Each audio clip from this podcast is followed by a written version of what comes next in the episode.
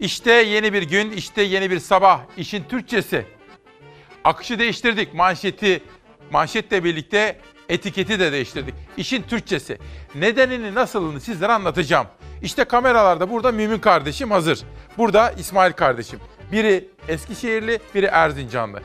Hayatının büyük bir bölümünü yurt dışında geçiren yönetmenim Serdar Erdoğan da bu sabah bizimle birlikte. Ve ben İsmail Küçükkaya, bütün ekip arkadaşlarım ve danışmanımın katkısıyla sizler için unutulmaz bir sabah randevusu hazırladık. Hazır mısınız? Önce günaydın diyelim. Gözümüzle ve gönlümüzle birbirimize günaydın diyelim ve ilk olarak unutmayalım deprem bölgesi. Bugün deprem bölgesinde kar bekleniyor. Termometrelerse gün içinde dahi 0 derecenin altında sıcaklıklar ölçüyor. 6,8'lik deprem felaketiyle büyük acılar yaşanan Elazığ ve Malatya'da bugün hava kapalı. Akşam saatlerine yaklaşırken hafif yağış etkili olmaya başlayacak. Yağışlar şehir merkezinde karla karışık, yükseklerde kar şeklinde görülebilir. Yağışlar merkezde de zaman zaman kara dönüşebilir. Hafif kar yağışı beyaz örtü oluşturmaya yetecektir. Bölgede termometre değerleri ise gün içinde dahi 0 derecenin altında. Genellikle eksi 3 ila eksi 5 civarında seyreden sıcaklık değerleri havanın dondurucu derecede soğuk hissedilmesine neden oluyor. 6,8'lik depremde en büyük kayıpların verildiği Elazığ ve Malatya çevrelerinde perşembe günü de kar yağışı devam edebilir. Özellikle bu geceden perşembe gününe geçerken kar yağışı etkisini artırarak sürüyor. Perşembe gün içinde öğle saatlerine kadar bölgede yağışlı havanın etkisi var. Ancak perşembe öğleden sonra hava açacak, yağış bırakacak bulutlar bölgeden uzaklaşıyor. Perşembe gece gökyüzünün açık olması bekleniyor. Gece saatlerinde açık olan gökyüzü havanın daha fazla soğumasına sebep olabilir. Buzlanma ve don olaylarının artmasını tetikleyebilir. Bölgede oluşan kar örtüsü perşembe gece saatlerinden sabaha buza dönüşebilir. Tedbir alınmalı. İlk haberimiz bu soğukta, bu karda, kışta deprem bölgesi Elazığ ve Malatya'yı unutmadık. İlerleyen dakikalarda çok daha detaylı olarak anlatacağım sizlere. İşin Türkçesi. Bu sabah işin Türkçesini konuşacağız. Nereden aklımıza geldi? Amerikalı geldi Türkiye'ye. Ayağının tozu ile havaalanında bir konuşma yaptı. Her ne kadar ona İngilizce olarak sorsalar da eski büyükelçi, şimdi Suriye temsilcisi Amerikalıların geldi ve Türkçe konuştu. Allah Allah bayram değil, seyran değil. Biz de buradan dedik ki sabah manşeti değiştirdik. Manşeti Zafer Söken buldu bu sabah. Sordum ona. Haberleri o hazırlıyordu dış politika. Abi dedi şu olur dedim. Bu olur. İşin Türkçesi değil. Tamam dedim Zafo. Yaptık. İşin Türkçesi. Bugün bunu konuşacağız. Birol Akay. Bu saatte bizimle birlikte güne başlayan Giresun'dan bir Çalar Saat ailesi üyesi diyor ki pazardan fiyatlardan hiç kimse bahsetmiyor. Faturaları bu hükümete yakın televizyonlarda hiç konuşmuyorlar diyor. Birol Akay Giresun'dan selam göndermiş hayatın içinden. Efendim. Önce deprem bölgesi dedik. Bakın. Sizlere hani diyorum ya bu bu bir hikaye değil, bir roman değil. Bu bu bir film değil. Bakın gelin. Bugün 12 Şubat 2020 Çarşamba Hürriyet gazetesinde bir ilan. Şehit.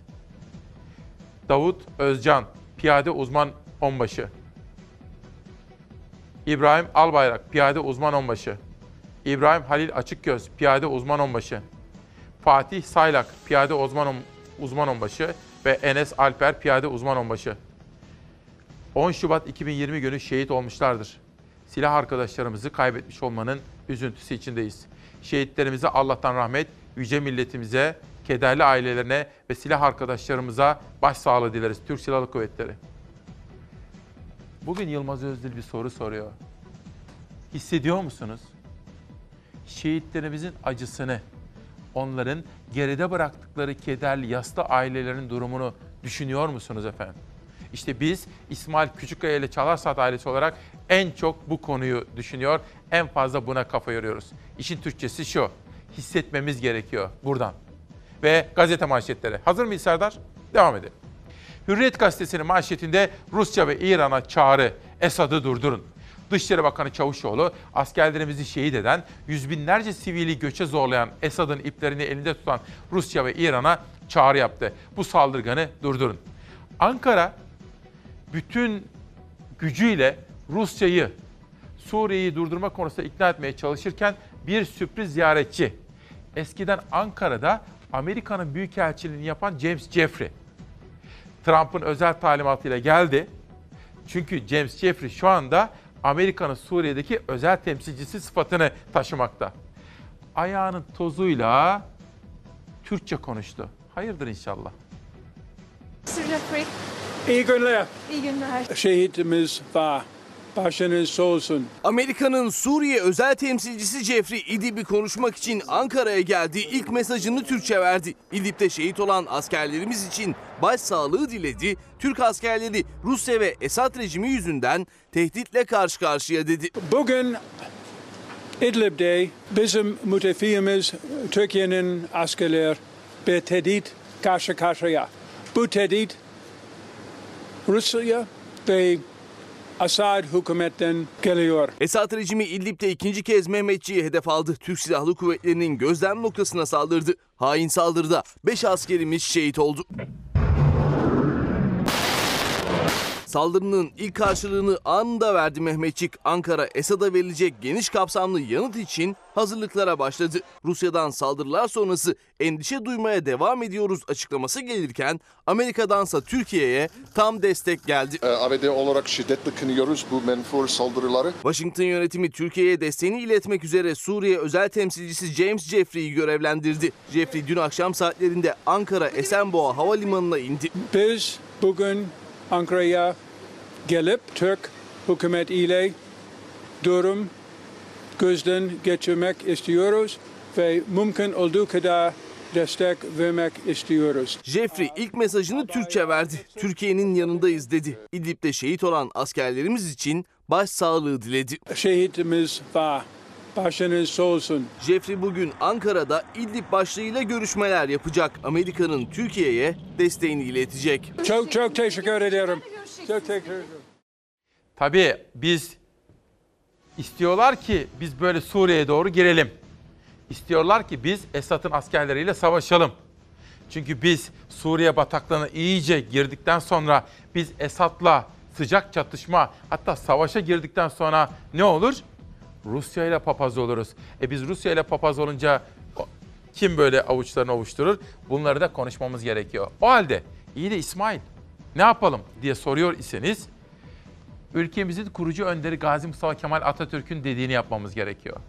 Ne Rusya, ne Amerika, ne de başka emperyal güçler tam bağımsız Türkiye Cumhuriyeti dış politikasını izlememiz gerekiyor efendim. Ben sizlere bir soru sormak istiyorum. Sizce Amerikalı özel temsilci neden Türkçe konuştu? Yani bir jest yapıyor. Bizim dilimizi Türkiye'de konuşulan dili konuşuyor. Ne demek istiyor? Neden? O jesti neden yapıyor? Sizler de sabah sabah bunu düşünün. Demek ki 12 Şubat 2020 çarşamba sabahında İsmail Küçükkaya Demokrasi Meydanı'nda birinci manşet İdlib.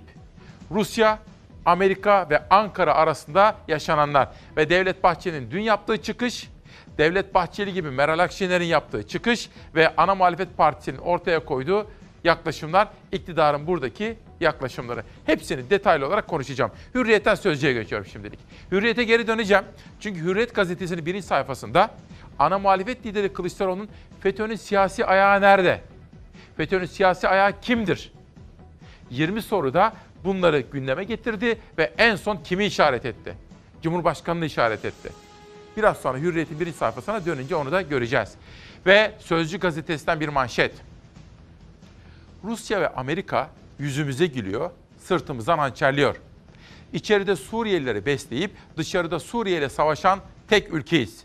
Bir yandan iç savaştan kaçanlara kucak açtık. Diğer yandan sınırımıza yığılan Suriyelileri Esad'ın zulmüne karşı koruyoruz. Ancak şehit haberleri yüreğimizi yakıyor. Gözü yaşlı anneler, babalar, evlatlar, eşler. İşte başlıktaki gibi aykırıyor. Gözü yaşlı aileler diyorlar ki içeride Suriyelileri besleyip dışarıda Suriye ile savaşan tek ülkeyiz biz diyor efendim. Ve yine gecenin sıcak gelişmelerinden birisi. Bizim askerlerimiz Suriye'yi vurdular.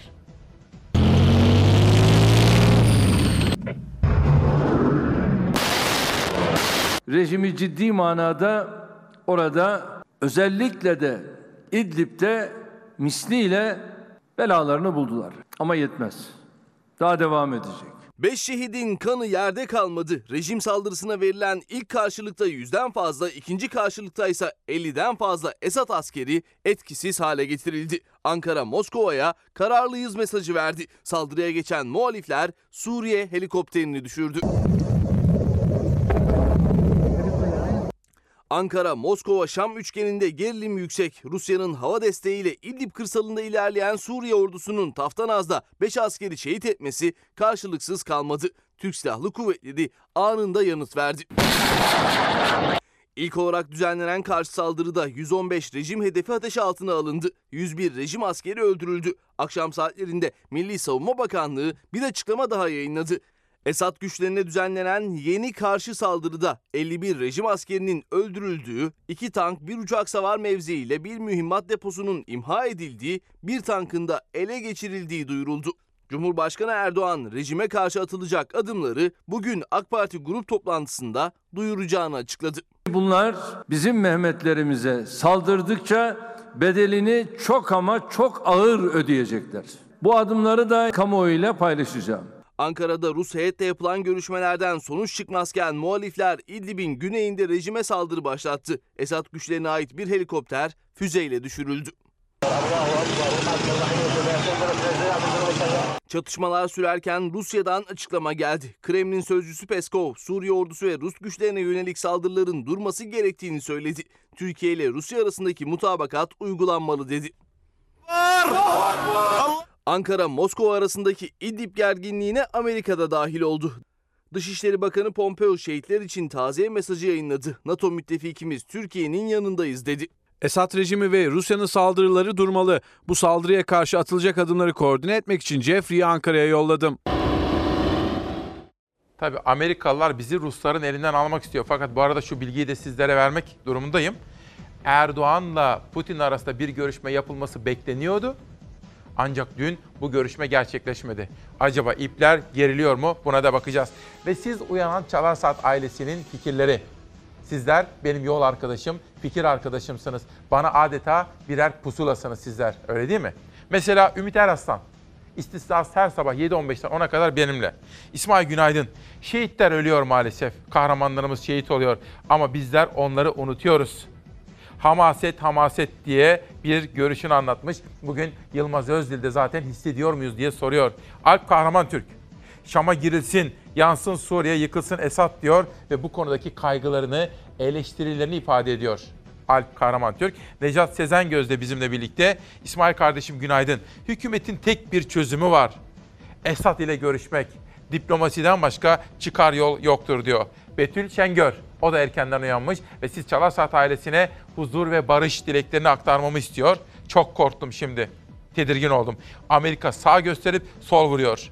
Tam da Hollywood film setindekiler gibi geldi ve Türkçe konuştu. Korkum arttı diyor Betül Şengör efendim. İşte sizler, siz uyanan Çalar Saat ailesi fikirleri böyle. Öğrenci kardeşlerime zihin açıklığı diliyorum.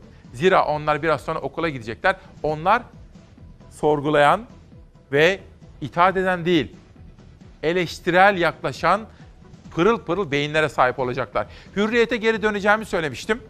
İşte şimdi Hürriyet'in ikinci manşeti. Siyasi ayak için 20 soru, 20 cevap. CHP grubunda konuşan CHP lideri Kılıçdaroğlu sorduğu 20 soru ve bu sorulara verdiği cevaplarla FETÖ'nün siyasi ayağını tarif etti. Kılıçdaroğlu dün şunları sordu. FETÖ'yü devletin kılcal damarlarına kim yerleştirdi? Devlet FETÖ'yü izliyor muydu? MGK, FETÖ ile mücadele edilmedi, edilmeli diye bir karar aldı mı? MGK'nın bu kararına rağmen FETÖ devletin kılcal damarlarına sızmaya devam etti mi? Kozmik odayı FETÖ'ye kim açtı? Kozmik odayı biliyorsunuz. Genelkurmay'ın en gizli bilgilerinin yani milli sırlarımızın yer aldığı bir oda vardı. Kimselerin giremediği. İşte FETÖ o tarihte bu kozmik odaya girdi. O izni kim vermişti? Kılıçdaroğlu işte bu ve benzeri soruları gündeme taşıyor efendim. İl, ilerleyen dakikalarda çok detaylı olarak bunu konuşacağız. Ve kendisine hükümet cenahından gelen mesela Fahrettin Altun'un vermiş olduğu bir yanıt var. Ömer Çelik'in ve Dışişleri Bakanı'nın verdiği yanıtları da sizlere aktarma imkanı bulacağım. Sözcünün ikinci manşeti.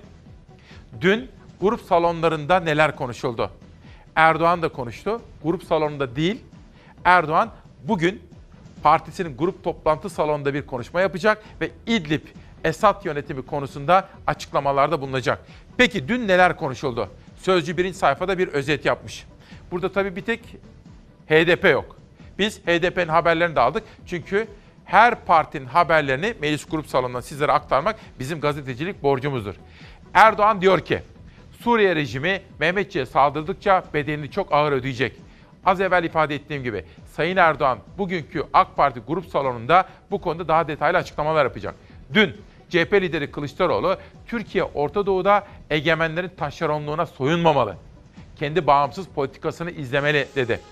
MHP lideri Devlet Bahçeli Türkiye Şam'a girmeyi planlamalı ve zalimleri yerle bir etmeli derken İyi Parti Genel Başkanı Akşener mikrofon delikanlılığını artık bırakın ve Suriye'de gereğini yapın dedi. Siyaset ve siyasi liderlerin gündeminde de İdlib vardı. Türk milleti gerekirse Şam'a girmeyi şimdiden planlamalı ve zalimleri yerle yeksan etmeli. Yansın Suriye, yıkılsın İdlib, kahrolsun Esad. Mikrofon delikanlılığını artık bırakın ve gereğini yapın. Egemen güçlerin Orta Doğu'daki taşeronluğuna Türkiye soyunmamalıdır. Bedelini bizim asker ödememelidir. İdlib'de rejim saldırılarıyla son bir haftada verilen 13 şehit, bölgedeki belirsizlik ve hareketlilik, siyasetin sıcak başlığıydı İdlib. Akşener iktidara gereğini yapın diye seslendi. Bahçeli Şam'a girilsin dedi. Kılıçdaroğlu'nun önceliği İdlib'deki askerlerin can güvenliğiydi. Devleti yönetenlerden istirham ediyorum. Yeni şehitlerimiz gelmesin. Ölenler bizim insanlarımız. İdlib'de hayatını kaybeden askerlere Allah'tan rahmet diliyor, ailelerine başsağlığı dileklerimizi iletiyorum. Artık tahammülümüz kalmadı. Ülkemizi soktuğunuz Suriye bataklığında Mehmet'im can veriyor. Siz daha neyi bekliyorsunuz? Esad katildir, suçludur. Şehitlerimizin vebali perde gerisinde teşvik ve tahrik eden Rusya'nın omuzlarındadır. Akşener geçtiğimiz hafta yine İdlib'de rejim saldırısıyla 8 şehit verilmesini hatırlattı. Tahammülümüz kalmadı dedi. Bahçeli rejim kadar Rusya'nın da son saldırılarda parmağı olduğunu söyledi.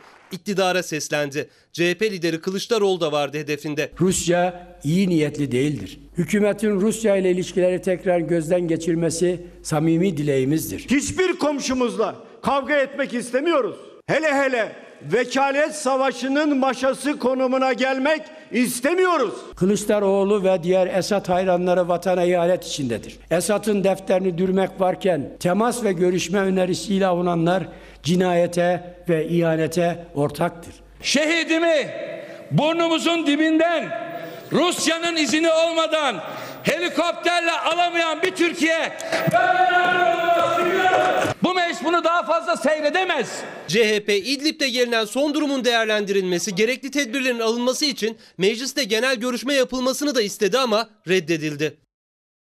Şimdi bir arkadaş Selçuk Coşkun benim fikrimi soruyor. Ben oldum olası savaştan hoşlanmam hiç. Ve her zaman konuşmanın, diyaloğun, diplomasinin, sözün, dilin gücüne inanırım. Barışla çözmemiz gerekiyor. Konuşa konuşa çözmemiz gerekiyor. Selçuk bunu söylüyor. Kendisi hastane odasından bizi izleyen Süleyman Dokumacı. İsmail kardeşim günaydın. Şam'a girmek isteyen bir lider daha çıktı. Biliyorsun Sayın Erdoğan Emevi Camii'nde cuma namazı kılacağız demişti diyor. Süleyman Dokumacı da bana böyle bir görüş aktarmış. Ta Almanya'dan yine savaşa ilişkin tepkilerini dile getiren bir arkadaşımız Maruf. Maruf Bey günaydın. Bugün bir ziyaretçim olacak. Genç bir genç bir ziyaretçim. Kendisiyle Aydınlık Türkiye konusunda sohbetimiz olacak. Şimdiden size de buradan onu aktarmış olalım. Sözcüden geçiyorum Sabah gazetesine. Sabah gazetesinin manşetinde MHP lideri Devlet Bahçeli var. Kılıçdaroğlu aynaya bak, FETÖ'yü görürsün. MHP lideri Bahçeli, Kılıçdaroğlu FETÖ'nün siyasi ayağını açıklayacakmış. Boy aynasına baksa ayağını da görecek, boyunu da diyor efendim. Geçelim bir başka manşete. Sabah gazetesinde Cumhurbaşkanı affedersiniz ve aynı zamanda AK Parti lideri Sayın Erdoğan'la ilgili şu sözler. Diyor ki Suriye'de atılacak adımları bugünkü grup toplantısı açıklayacağım ve sert mesajlar veriyor. Suriye rejimi ciddi manada özellikle İdlib'de misliyle belasını buldu. Ama yetmez. Daha devam edecek. Çünkü bizim Mehmetlerimize saldırdıkça bedelini çok ama çok ağır ödeyecekler. Şehitlerimize Allah'tan rahmet, yaralılarımıza acil şifalar niyaz ediyorum diyor efendim. Bu arada o haber yüreğinizi çalıştırdı biliyorum. Bugün 12 Şubat 2020 Çarşamba. Hürriyet Gazetesi'nin ilan sayfasına bakarım ben her zaman. Ve orada bakın şunu görüyorum. Bu isimlere bir baktığınız zaman bunların birer vatan kahramanı olduklarını unutmayınız. Onların bugün aileleri kederli. Davut Özcan, İbrahim Albayrak, İbrahim Halil Açıkgöz, Fatih Saylak ve Enes Alper. Hani bir film vardı. Semerci'nin yaptığı film. Vatan neydi? Filmin adı aklıma gelmedi. Orada nefesti galiba. Bir nefes. Nefesti yanılmıyorsam. Orada komutan askerleriyle bir konuşma yapıyordu. Vatan, vatanı savunmak, memleket. Ve orada diyordu ki gerekirse şehit olacağız. Adınız haberlerde bir dakika ya geçecek ya geçmeyecek. Gazetelerde belki bir kelime ya geçecek ya geçmeyecek. Ama önemli değil. Sizler yine vatan uğruna şehit olmayı göze alacaksınız diyordu komutan askerlerine. Nefes filminde efendim. Onu da şimdi aklıma geldiği için sizlere aktarmak istiyorum. Demek ki bugün ağırlıklı gündem maddem İdlib olacak. Ve İdlib'e ilişkin Amerikalılar ne planlıyor? Rusların oyun planında ne var? Biz Ankara olarak ne yapmalıyız? İşin Türkçesi manşeti altında bunu konuşacağız. Birinci manşet bu. İki, bir de koronavirüs. Merak ediyor musunuz? Bir virüs özellikle Çin'i etkisi altına aldı ama Çin'le sınırlı kalmadı. Koronavirüs nedeniyle ölenlerin sayısı bini aştı. Çin Devlet Başkanı salgın sonrası ilk kez sokağa çıktı. Maske takan devlet başkanı bu savaşı kazanacağız dedi. Çin'in Wuhan şehrinde ortaya çıkan koronavirüs salgını hızla yayılmaya devam ediyor. Çin Ulusal Sağlık Komisyonu geçici olarak hastalığa yeni koronavirüs daha türesi ismini verdi.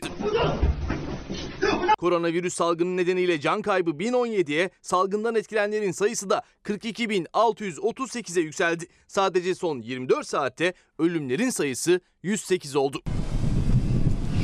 Salgın yüzünden alınan önlemler sıkılaştırılıyor. Başkent Pekin'de maske takma zorunluluğu getirildi. Maskesiz şekilde dışarıya çıkanların gözaltına alınacağı duyuruldu. Virüs salgını sonrası halk arasına pek karışmayan Çin Devlet Başkanı Xi Jinping dün ilk kez sokağa çıktı. Xi maske taktı, okulları, hastaneleri gezdi. Çin Devlet Başkanı'nın hastane girişinde ateşi ölçüldü. Ateşinin normal olduğu öğrenildi. Vatandaşlarıyla konuşan Çin Devlet Başkanı Xi Jinping bu savaşı kazanacağız dedi. İşte bugün gerçekten dolu bir gün ve günden bizi bekliyor. Bu arada bir basın kahramanı demokrasi şehidimiz Çetin Emeç. O konunun takipçisi oldum. Bugün Çalarsat gazetemizde işte bu konuyu detaylı olarak sizlere aktarma imkanı bulacağım efendim. Bu arada hastane odasındaydı bizi izleyen Tevfik Diker. Yolsuzluklarla mücadele eden bir isimdir. Ve o da bir mafya liderinin, silahlı suç örgütü liderinin yurt dışına kaçtığına dair bilgiyi veriyor bize. Ama çok teşekkür ediyorum. Fakat ben burada hiçbir kan hiçbir organize suç örgütü liderinin ismini söylemek istemiyorum çünkü onlar reklam istiyorlar.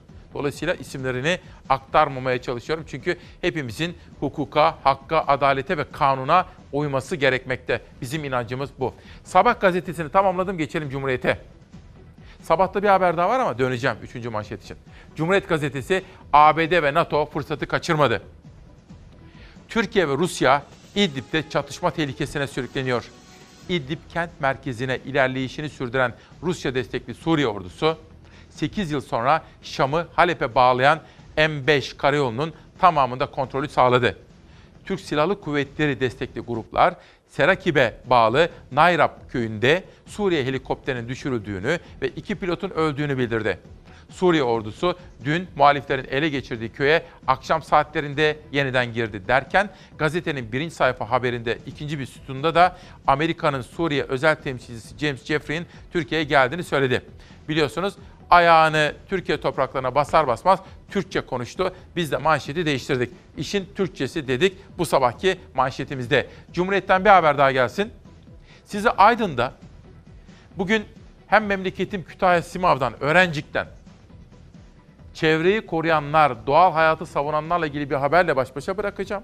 Hem de Aydın'dan duyarlılık konusunda bir haberle baş başa bırakacağım. Yani bugün hem bu siyasi gündemi konuşacağız, kültürden, sanattan, edebiyattan da bahsedeceğiz. Bir de doğal hayatı korumamız da gerekiyor. İşte yanınızdaki çocuklar okula gidecekler. Onlar için onların temiz bir ülkede, sağlıklı bir çevrede yaşamaları ve sağlıklı beslenebilmeleri için de ne gerekiyorsa yapacağız. FETÖ'nün siyasi ayağı Erdoğan. CHP lideri dün partisinin grup toplantı salonunda soru soru sordu. 20 soru ve sonra yanıtlarını da kendi verdi. FETÖ'nün siyasi ayağı Cumhurbaşkanı Erdoğan'dır dedi. CHP lideri Kılıçdaroğlu istihbarat raporları ve MGK kararlarına rağmen FETÖ'nün taleplerini karşılamada Türkiye Büyük Millet Meclisi'nin araç olarak kullanıldığını, örgütün depreme örgütün devlete toplu olarak yerleştirilmesi için yasaların çıkarıldığını belirtti. Yargıya FETÖ'cülerin atandığını, TSK'da tasfiye yapıldığını anımsatan Kılıçdaroğlu, devleti FETÖ'ye Erdoğan teslim etti dedi. Kılıçdaroğlu 215 bin kişilik Baylok listesiyle 15 Temmuz HTS kayıtlarında açıklanmasını istedi diyor. Kılıçdaroğlu'nun bu sözlerinden sonra Fahrettin Altun Cumhurbaşkanı adına bir açıklama yaptı.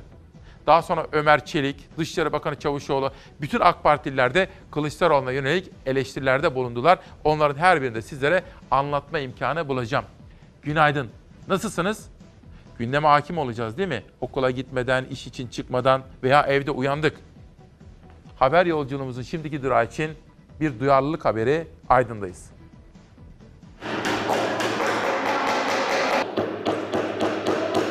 Çoğu doğaya zararlı atıklar ama yetenekli ellerden geçerek birer sanat eserine dönüşüyorlar.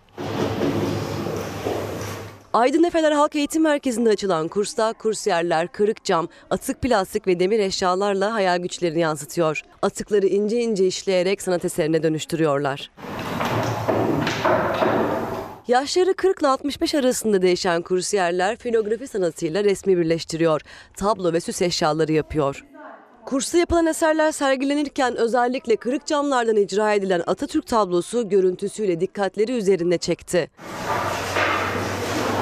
Kursa katılanlar oldukça memnun. Çoğu hiç bilmedikleri, daha önce keşfetmedikleri yetenekleriyle tanıştılar. Ortaya birbirinden renkli eserler çıktı.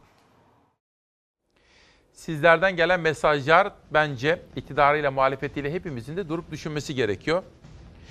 Alp Oğuz Turan, Alp Oğuz Turan 1 Twitter'da diyor ki, İsmail Bey söyler misin? Biz İdlib'de kimi, neyi, kimden koruyoruz?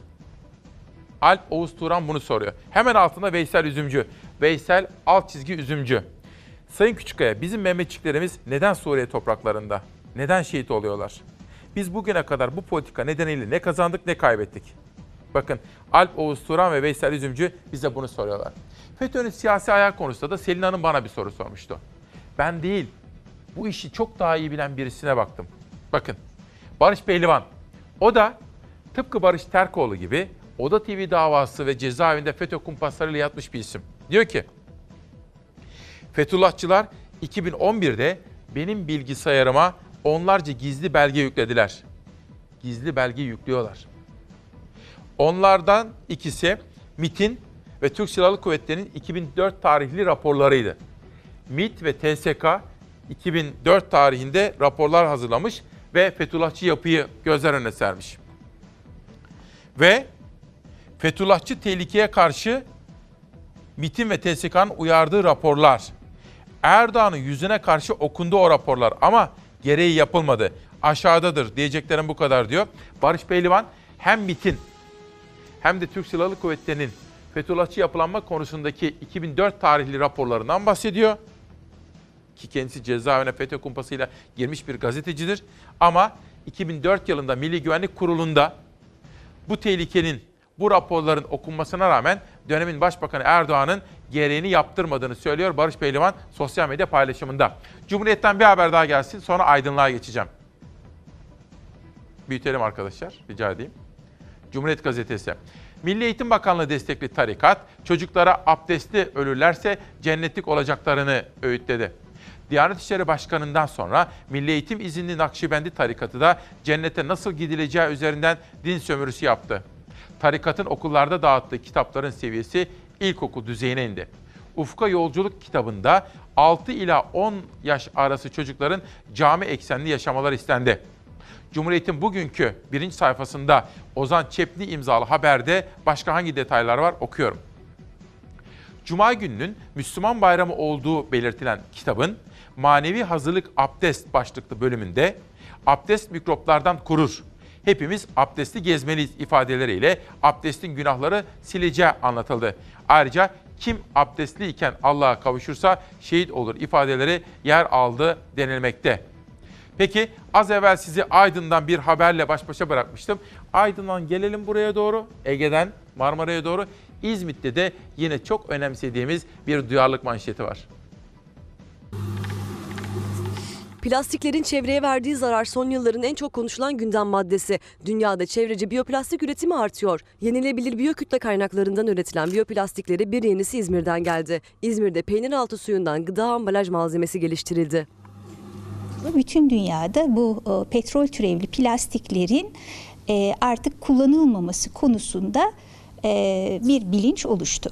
Onun yerine doğada parçalanabilen biyoplastiklerden üretilmiş ambalajların bir çözüm olduğu noktasında e, bilim insanları hemfikir. İzmir Yüksek Teknoloji Enstitüsü Kimya Mühendisliği öğretim üyesi Profesör Doktor Sacide Alsoy Altınkaya ve ekibi İzmir'de çevre dostu bir üretime imza attı. Peynir altı suyu kullanarak yenilebilir gıda ambalaj malzemesi geliştirdiler. Peynir altı suyu tozu Türkiye'de e, gıdalara katkı maddesi olarak ilave ediliyor. Gıdanın besin değerini artırmak için e, fırıncılık, şeker endüstrisinde yine katkı maddesi olarak kullanılıyor. Biz bu ham maddeden yola çıkarak katma değeri yüksek bir ürün elde etmeyi hedefledik. Peynir altı tozunu mısır proteiniyle birleştiren Altınkaya ve ekibi dayanıklı bir ham madde geliştirmeyi başardı. Biyoplastikten ambalaj ürettiğimizde ambalajın mekanik olarak dayanıklı olmasını sağlamak. Yani yırtılmayan, kırılgan olmayan bir ambalaj malzemesi elde etmemiz gerekiyordu. Bunun için nanoteknolojinin bize sunduğu fırsatlardan yararlandık. Gıda alanında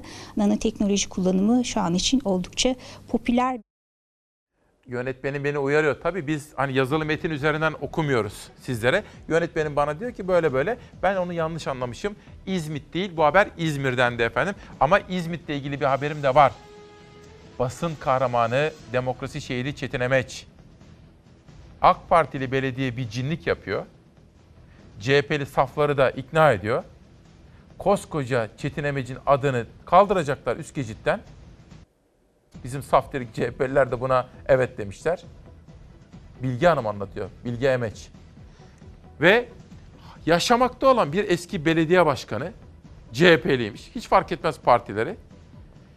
Kendi adının Çetin Emeç ismi kaldırılacak. Kendi adının Çetin Emeç'in yerine oraya vermesini kabul ediyor. Ya insanda biraz akıl, mantık, sağduyu, bir bir tevazuluk olur ya insan biraz cüretini bilir değil mi? Bu konuyu konuşacağım İzmit'le ilgili. Aklıma oradan geldi. Çünkü Serdar bana İzmir dedi. Ben İzmit anladım. Nasıl oluyor? İşte böyle. Aklım oraya takılmış kalmış bir kere. Dün Bilge Hanım'la çok konuştum. Çetin Emeç'in kıymetli eşi hanımefendidir. Biraz sonra sizlere haberlerini sunacağım. Cumhuriyet'te var mı bir şey daha Serdar? Geçelim. Aydınlık gazetesi Suriye'yi bölme planıyla geldi diyor. Washington'ın havuçları masada. İdlib'deki gerginliği fırsat bilen ABD'nin Suriye özel temsilcisi Jeffrey pusudan çıktı. Ankara'ya gelen James Jeffrey'in gündeminde Türkiye'nin Astana sürecinden koparılması ve tekrar Washington çizgisine çekilmesi var diyor. Sizlere çok detaylı olarak bunları da aktarma imkanı bulmuştum. Bir de bu soğuk havalarda karla mücadele edenler var. Kar savaşçıları diyoruz onlara. Çünkü özellikle doğuda, güneydoğuda mesela Karadeniz'de de öyle. Kar, hazır mıyız Serdar? Karla mücadele edenler, fedakarca çalışanlar izleyelim. Kar yağmaya başlandığı andan itibaren yolları tren trafiğine güvenli bir şekilde açık tutabilmek için 24 saat esas usulüyle hizmet vermekteyiz. Demir yollarının kar savaşçıları 24 saat görev başında. Türkiye Cumhuriyeti Devlet Demiryolları'nın deneyimli ekipleri Doğu Anadolu bölgesinde etkili olan dondurucu soğuk ve karla mücadele ediyor.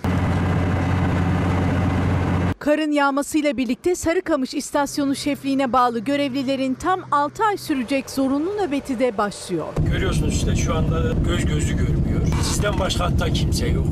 Ve siz yolu açtığınız sürece bu yol güvenli. Kar savaşçıları Erzurum-Kars arasındaki 217 kilometrelik ray hattında görev yapıyor. Ekipler eksi 31 derecede bile trenlerin zamanında ve güvenli ulaşımını sağlıyor. İki istasyonu birbirine bağladıktan sonraki duymuş olduğumuz hazzı da tarif etmek mümkün değil. Zorlu mücadelede ekiplerin en büyük yardımcısı kar küreme aracı. Öyle ki hepsi de araca gözü gibi bakıyor. Hiçbir arıza yapmadan, e, seyri seferi engellemeden, trenlerimizi şey yapmadan güzel bir şekilde e, çalışmalarımızı yapıyoruz. E, makine e, devamlı yolda gece gündüz 24 saat e, ağır şartlarda çalışıyor. Onun için de çok e, gayret sarf etmemiz lazım. Şimdi bazı arkadaşlar abi sen hangi partilisin? Ya evde tartışma varmış şimdi de kahvaltı masasına. Sevgili arkadaşlarım dürüstçe konuşmak gerekirse benim işte bu benim partim dediğim bir partim yok. İnanın bana. Hiçbir seçimde içime böyle tam sinesine oy kullanmış değilim ben daha.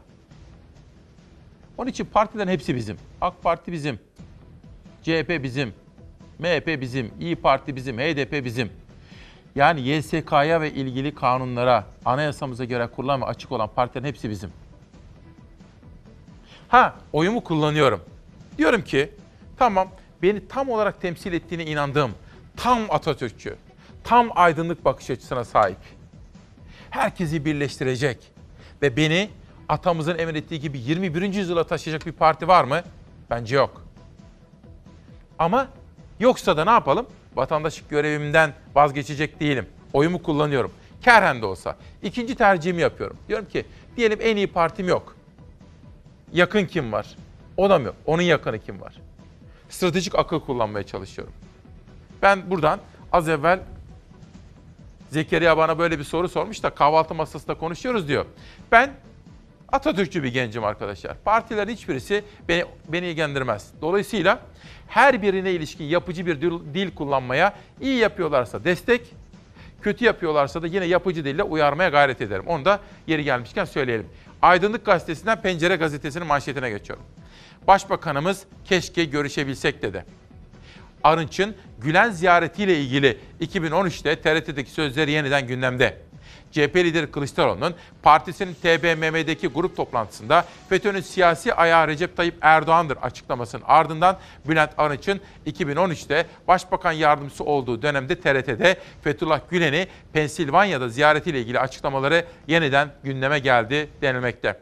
Dün CHP lideri Kılıçdaroğlu'nun FETÖ'nün siyasi ayağı konusunda yapmış olduğu açıklamalar çok geniş bir yankı yarattı. Ve arşivlerde, tozlu raflardaki kimi sözler yeni yeni ortaya çıktı. Onları da sizlere anlatma imkanı bulacağım. Ama eğer merak ediyor iseniz 12 Şubat 2020 günlerden çarşamba İsmail Küçükkaya ile mavi bir geleceği hayal ettiğimiz hakikat yolculuğunda hava durumunun tam zamanı.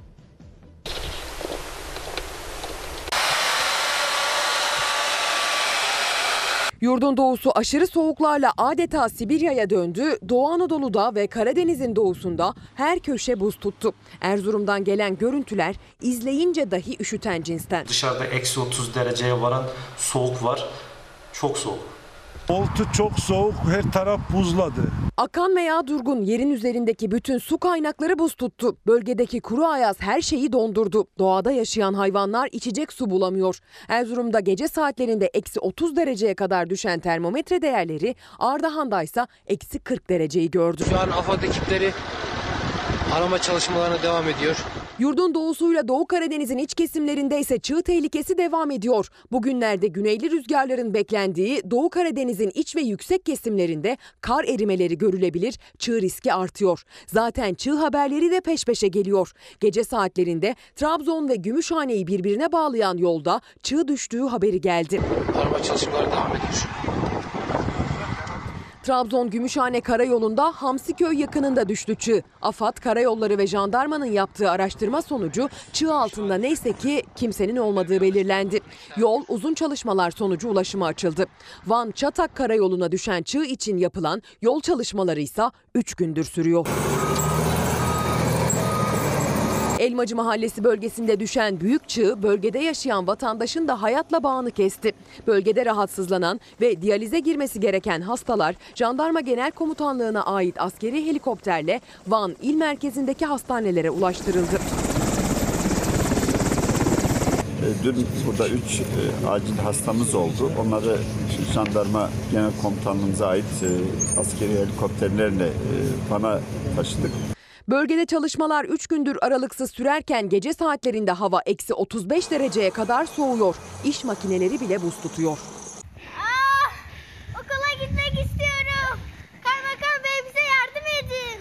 Aynı zamanda pek çok okulda kar tatili devam ediyor. Bu görüntülerse Hakkari'den. Öğrenciler okula gitmeye çalışırken. Yüksekova merkezde yurtta kalarak eğitimlerine devam eden çocuklar sömestr tatili için ailelerinin yanına Kandilli mezrasına gitmişlerdi. Dönüş yolundaysa kar geçit vermedi. Yürüyerek merkeze ulaşmak isteyen öğrenciler metrelerce kar ve çığ tehdidi nedeniyle yolu tamamlayamadan geri döndü. Şu an öğrencilerimiz köyde mahsur kaldıkları gibi okula varmak için onca yolu teptiler. Bugün okulların tatil olduğu illerse şöyle. Ordu, Rize, Trabzon, Gümüşhane, Bayburt, Van ve Sivas illerinde il genelinde okullar tatil edildi. Bitlis'te Adil Cevaz, Ahlat ve Tatvan ilçelerinde, Giresun'un 7 ilçesinde, Tokat Zile'de, Karabük Eski Pazar'da, Kayseri'nin toplam 7 ilçesinde, Kastamonu Hanönü'nde, Yozgat'ın toplam 6 ilçesinde ve Samsun'un bazı ilçe ve köylerinde yine kar yüzünden bugün eğitime bir günlüğüne ara verildiği duyuruldu. Deprem bölgesindeki hava durumunu 7.15'te manşet olarak sunmuştum. Haberleri güncelliyoruz. Hava durumuna dair bütün detayları da Ezgi Gözeger kardeşim hazırlamakta efendim. Bakın hani diyorum ya size bu karanlıkta bu soğukta aydınlığı hayal ediyoruz ya hep beraber. Bir mücadele, bir çaba. Sizler benim yol arkadaşlarım, fikir arkadaşlarım ve yarenlik yapıyorsunuz bana. Bakın EYT'li bir arkadaşım Tunç Yiğit. Az evvel dedim ya ben size partiler önemli değil. Atatürk Cumhuriyeti önemli. İşin Türkçesi aynen dediğin gibi vatandaşlık görevimizi yapıyoruz. İçimize sinmese de Küçükkaya İsmail diyor. Tam anlamıyla beni temsil eden hiçbir parti yok. Ama oyumuzu kullanıyoruz yine de. Abim günaydın. Partiler gelip geçici kalıcı olan Atatürkçü düşüncedir. Hayrettin Özdeniz. Aynen katılıyorum ona. Ve Şanlıurfa'da TEDAŞ elektrik şirketi çiftçileri sömürüyor. Lütfen bunu duyurun diyor. Bir taraftan da Instagram'a bakalım. Bugün Ayşe Hanım'ın da doğum günüymüş. Ayşe Hanım da 34 yaşına basmış. Onu da kutluyorum. Ha bu arada benim Ali abim Ankara'dan Fen Liseli, Hacettepe'li. Ta 92'de tanışmıştım. Ali Kemaloğlu da bugün doğum günü kutluyor. O bana kızacak şimdi. Niye söylüyorsun diye kızacak ama ben de söylemeden yapamam.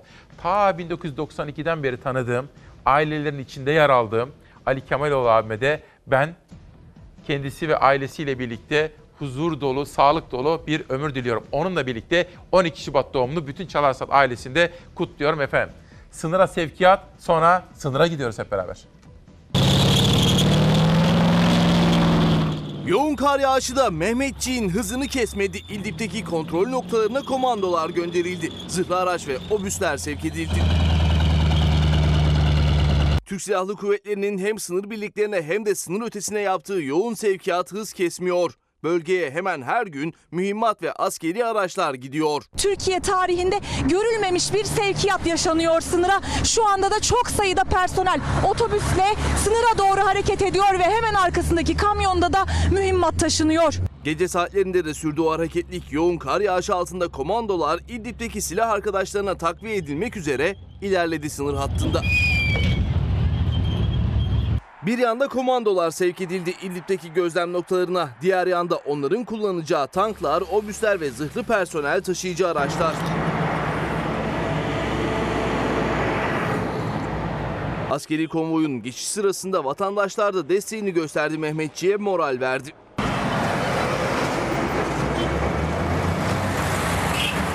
Özellikle çocuklar alkışlarla destek verdi Türk askerine.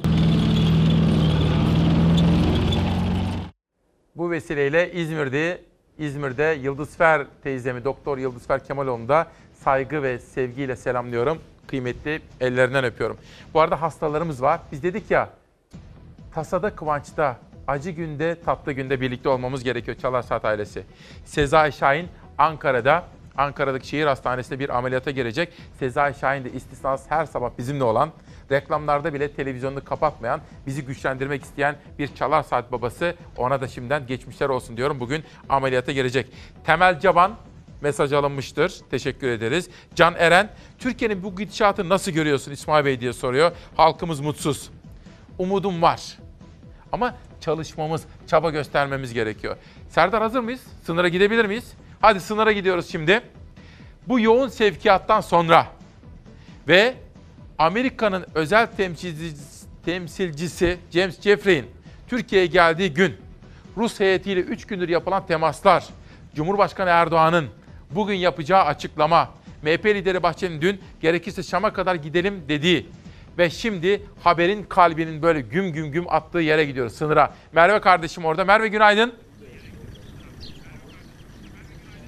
Günaydın İsmail Küçükkaya. Merve şimdi şöyle kısaca bir özet yapmaya çalıştım. Amerikalı geldi Jeffrey ve Türkçe konuştu. Bir jest yapıyor. Bir, bir şey bekliyor. Ruslar sessiz. Erdoğan'la Putin arasında bir görüşme olacağı söyleniyordu. Olmadı. Bahçeli Şam'a gidelim gerekirse diyor. Akşener'in benzeri açıklamaları var. Kılıçdaroğlu ve HDP savaştan koruyun memleketi diye çağrıda bulunuyor. Ve AK Parti lideri aynı zamanda Erdoğan bugün İdlib ve Suriye konusunda açıklamalar yapacak AK Parti grubunda. Ve haberin kalbi tam olarak böyle güm güm güm tam da senin olduğun yerde atıyor. Seni şimdi can kulağıyla dinliyoruz. İsmail Küçükkaya bölge hareketli, saha sıcak Rusya'nın desteğini alan Esad rejimi bir hafta içinde iki kez Türk askerine saldırı düzenlemişti.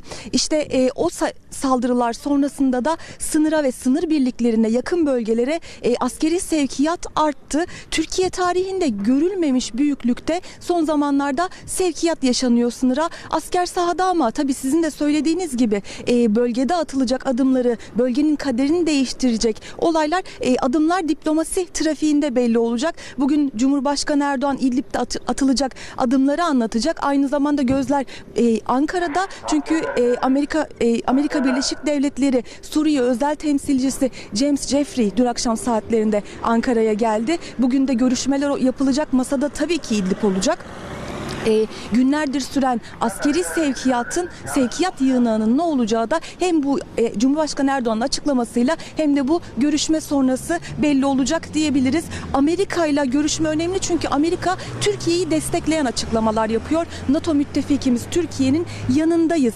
açıklamaları yapıyor. Bölge ise karışık zaten yıllardır sorunlu problemli bir bölge ama şu anda oyuncular İran, Rusya, rejim, Türkiye ve Amerika tabii birçok oyuncu var bölgede. Gün, e, Türkiye'nin güney sınırında daha önceden olduğu gibi bu sefer e, terör örgütü PKK, PYD yok Türkiye'nin. Bu kez devlet var karşısında. Türk askeri ise tamamen göç dalgasının önüne geçmek için bölgede. Çünkü Soçi ve Astana anlaşmasıyla mütabakatıyla e, bölge İdlib İdlib e, çatışmasızlık bölgesi ilan edilmişti. Ancak o anlaşmaya ve mütabakata uyulmadı. Esad rejimi e, Rusya'nın da desteğini alarak sivillere yönelik saldırılar düzenledi. O saldırılar sonrasında ise milyonlarca sivil Türkiye sınırına göç etti. İşte bu sefer Türkiye sorunu yerinde çözmek için daha büyük bir göç dalgasını engellemek için bölgede çalışıyor. Aynı zamanda da bölgede yalnız bırakıldı bu konuda. Kısa ama net açıklamalar ve bir özet oldu. Merve sana çok teşekkür ediyorum. Seninle birlikte canlı yayındaki ekip arkadaşlarımıza. Kamerada kim var arkadaşlar orada? Mustafa Soybaş'ı da selamlıyorum. Gözümüz kulağımız sizde. Bir son dakika gelişmesi olursa hemen bağlanacağız sana. Teşekkürler ve kolaylıklar diliyorum. Ve mesajlara bakalım. Bir de FETÖ'nün siyasi ayağı. Demek ki bugün 12 Şubat'ın temel gündem maddesi İdlib ve Erdoğan'ın yapacağı açıklamalar, Amerikalıların verdiği mesajlar, Rusya'nın göstereceği tepki. Manşet bu. İki, iki FETÖ'nün siyasi ayağını konuşacağız. Biraz önce sizlere Barış Pehlivan'ın 2004 tarihli MGK tarihinde MIT'in ve TSK'nın raporları Fethullahçı tehlikeyi gözler önüne sermişti ancak gereği yapılmadı diyor Barış Pehlivan ona ilişkin mesajlar. Bunun dışında Figen Karpuz, İsmail Bey işte tam da bu yüzden sizi seviyor ve size güveniyoruz. Tarafsız ve doğru olmanız nedeniyle derken bir de bu tarafa doğru bakalım. Tekin Bey de ne diyor? Ben AK Partiliyim. Lakin partimizin bazı uygulamalarına karşı senin muhalif yaklaştığını biliyorum. Ama buna rağmen az evvelki sözleri nedeniyle sana güveniyoruz. Her zaman seni izliyoruz diyor. Tekin Bey'e de Figen Karpuz'a da çok teşekkür. İşte efendim böyle. Çünkü ülke hepimizin. İktidarlar gelir geçer. Hepimiz insanız. Bitmez sanılan ömürler ve iktidarlar biter. O gelir öbürü de biter. O da biter. Ama önemli olan kalıcı olan bu ülkeyi böyle müreffeh, barış, demokrasi adası haline getirebilmek. Huzur içinde yaşamayı kutsayabilmek. Yapmaya çalıştığımız bu. Yoksa bana ne CHP, MHP, AK Parti, HDP hepsi bizim. Değil mi ki yasalara göre kuruluyor? Her bir parti bizim için önemlidir. İşin Türkçesi budur diyorum. Serdar gazetelere geçelim tekrar. Gazetelerde en son Aydınlık gazetesinde kalmıştım. Aydınlık gazetesi, gazetesinden sonra ya hayırdır ya bugün ikidir takılıyorum ha. Aydınlık gazetesinden sonra dilim dönmüyor bu sabah. Hayır olsun. Ve pencerenin ikinci manşetine geç. Bir dakika. Şunu bir daha bir okumak isterim. Burası önemli çünkü. Arınç'ın Gülen ziyaretiyle ilgili 2013'te TRT'deki sözleri yeniden gündemde. Gülen dediği kim? Pensilvanya'daki örgüt elebaşı. CHP lideri Kılıçdaroğlu'nun partisinin TBMM'deki grup toplantısında FETÖ'nün siyasi ayağı Recep Tayyip Erdoğan'dır açıklamasının ardından Bülent Arınç'ın 2013'te Başbakan Yardımcısı olduğu dönemde TRT'de Fethullah Gülen'i Pensilvanya'da ziyaretiyle ilgili açıklamaları yeniden gündeme geldi. Şimdi Cumhurbaşkanlığı Yüksek İstişare Kurulu üyesi olan Arınç, 2013'te Başbakan Yardımcılığı görevini yürütürken TRT Türk'te katıldığı Görüş Farkı programında Fethullah Gülen'i ziyaretini anlatmıştı. Sayın Başbakanımıza da gitmeden önce konuyu açtım. İzin verir misiniz dedim. Yani Pensilvanya'ya gidecek. Sayın Erdoğan'a soruyor. Gideyim mi? İzin verir misiniz diyor. Çok memnun oldu. Kim? Erdoğan. Bizden bir emelleri olur mu? Bir tavsiyeleri olur mu? Onu da öğren dedi. Yani Arınç'a diyor ki Erdoğan, sor diyor Fethullah Gülen'e, örgüt elebaşına. Bizden bir emelleri olur mu? Bir tavsiyeleri olur mu? Onu da öğren dedi. Farkında olmadığımız herhangi bir yanlışımız olursa bu konuda da bizi aydınlatmasını rica etti sözleri. Gündemdeki FETÖ'nün siyasi ayağı kim tartışmalarına yeni bir boyut getirdi. Dönemin Başbakan Yardımcısı Bülent Arınç, TRT'deki programda Fethullah Gülen'le görüşmek için Başbakan Erdoğan'dan onay aldığını ve Erdoğan'ın ziyaretten çok memnun olduğunu belirtiyor ve bizden bir emelleri olur mu, bir tavsiyeleri olur mu onu da öğren.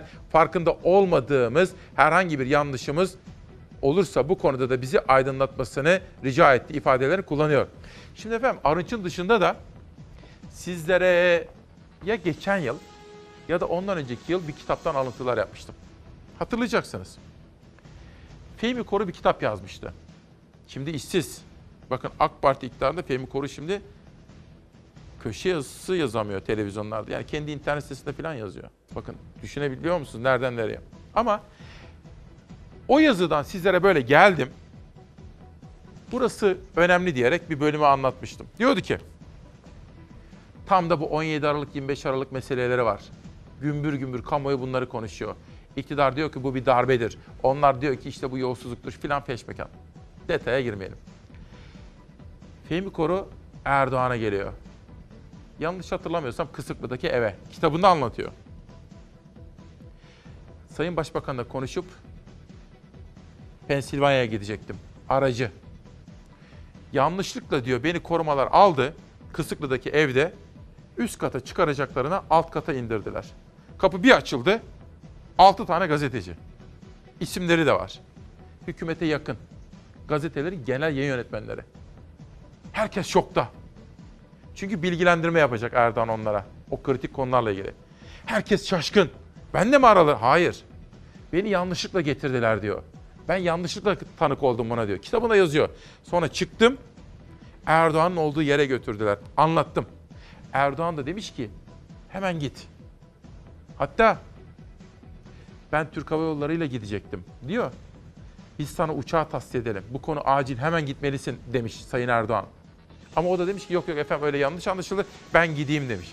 Gidiyor geliyor ve Erdoğan'a yeniden de bilgi veriyor. Bu da benim hafızamda yer eden önemli olaylardan Fehmi Konu'nun kitabından yer aldığı anlattığım sizlere önemli anekdotlardan bir tanesi. Demem o ki Dün CHP lideri Kılıçdaroğlu'nun sözleriyle yeniden FETÖ'nün siyasi ayağı tartışması alevlendi. Kılıçdaroğlu'nun bu sözlerine hemen 5 dakika içerisinde Cumhurbaşkanı'nın hem baş danışmanlığını hem de iletişimle ilgili sorumluluğunu üstlenmiş olan Fahrettin Altun bir yanıt yazdı. Haberi de izleyeceğiz, yanıtı da izleyeceğiz. devletin kılcal damarlarına, en hassas noktalarına FETÖ'nün elemanlarını yerleştiren kişiye FETÖ'nün siyasi ayağı denir. Devleti FETÖ terör örgütüne teslim eden kişinin adı Recep Tayyip Erdoğan'dır. Herkes bilmeli bunu. Darbe girişiminin olduğu gece FETÖ terör örgütünün en büyük hedefi Cumhurbaşkanımızdı. Kılıçdaroğlu'nun Cumhurbaşkanımızla FETÖ terör örgütünü yan yana zikretmesi ahlaken ve siyaseten iflastır. CHP liderinin siyasi ayak suçlamasına AK Parti sözcüsü yanıt verdi. Karşılıklı açıklamalarla Kılıçdaroğlu ve Bahçeli de karşı karşıya geldi. Kılıçdaroğlu bir boy aynasına baksa ayağı da görecek, boynunu da görecektir. Devletin kozmik odasını yani devletin namusunu FETÖ'ye kim açtı? Recep Tayyip Erdoğan. Bunları ben görüyorum da sen mi görmüyorsun? Bizim için siyasi ayak Yurtta Sulh Konseyi'nin yürütme kadrosudur. Kılıçdaroğlu böyle bir durumda görev alacak mıydı? Bunun listesi Erdoğan'da. CHP lideri FETÖ'nün siyasi ayağı Erdoğan derken Yurtta Sulh Konseyi'nin sivil kanadının da bilerek açıklanmadığını iddia etti. 2004 MGK kararına getirdi sözü. Fethullah Gülen konusu gündeme gelmiş bir eylem planı hazırlanması ve bu konuda tavsiye kararının hükümete bildirilmesine karar verilmiştir. Dönemin hükümeti ne yapmıştır? Siyasi ayak tartışmasında sorduğu 20 sorudan biriydi. Cevabını da dönemin Başbakanlık Müsteşarı Ömer Dinçer'den alıntıyla verdi. Konuyu başbakanımıza yani Erdoğan'a açtım ve gelen yazıyı dosyasına kaldırmaya karar verdik. Milli Güvenlik Kurulu'nun karar metni Bakanlar Kurulu'nda imzaya açılmadı ve hakkında hiçbir işlem yapılmadı. Bütün toplumsal ve siyasi riski hükümet adına Sayın Başbakan üstlendi. FETÖ'nün siyasi ayağı kim? CHP lideri her cümlesinde Erdoğan işaret etti. Albaylıktan generalliğe terfide bekleme süresinin kısaltılmasına ilişkin düzenlemeyi de hatırlattı. Yargıtay ve Danıştay'daki üye seçimine ilişkin şartlarda yapılan değişikliği de. Kitlesel atamalarla yargıyı FETÖ ele geçirdi dedi. İlker Başbuğ'un gündeme getirdiği askerlerin sivil mahkemede yargılanmasının önünü açan düzenleme de gündemindeydi. Askeri şahıslar askeri mahalde işlediği suçlar dahil özel yetkili mahkemelerde yargılanacak düzenlemesini getiriyorlar. Çünkü özel yetkili mahkemelerin tamamı FETÖ'nün elinden. Parlamentonun hukukunu korumak üzere süratle hepiniz dava açmalısınız. Bugün bile Erdoğan savunmaktadır bunu. FETÖ'nün siyasi ayağı Recep Tayyip Erdoğan. 26. Genelkurmay Başkanı görevdeyken FETÖ'cülerle mücadeleyi layıkıyla yapmış mıdır? 2009 yılında o düzenlemeye karşı çıkan Bahçeli bu kez İlker Başbuğ'u eleştirdi. Geçmişi kaşıma dedi. 2009 yılının 25 Haziran'daki bir konuyu bugün yeniden kaşımanın kime ne faydası olacaktır? Ülkeye bağlılığı başka bir partinin üzerinden yapıyorsanız sizin milliyetçiliğiniz her ortamda tartışılır.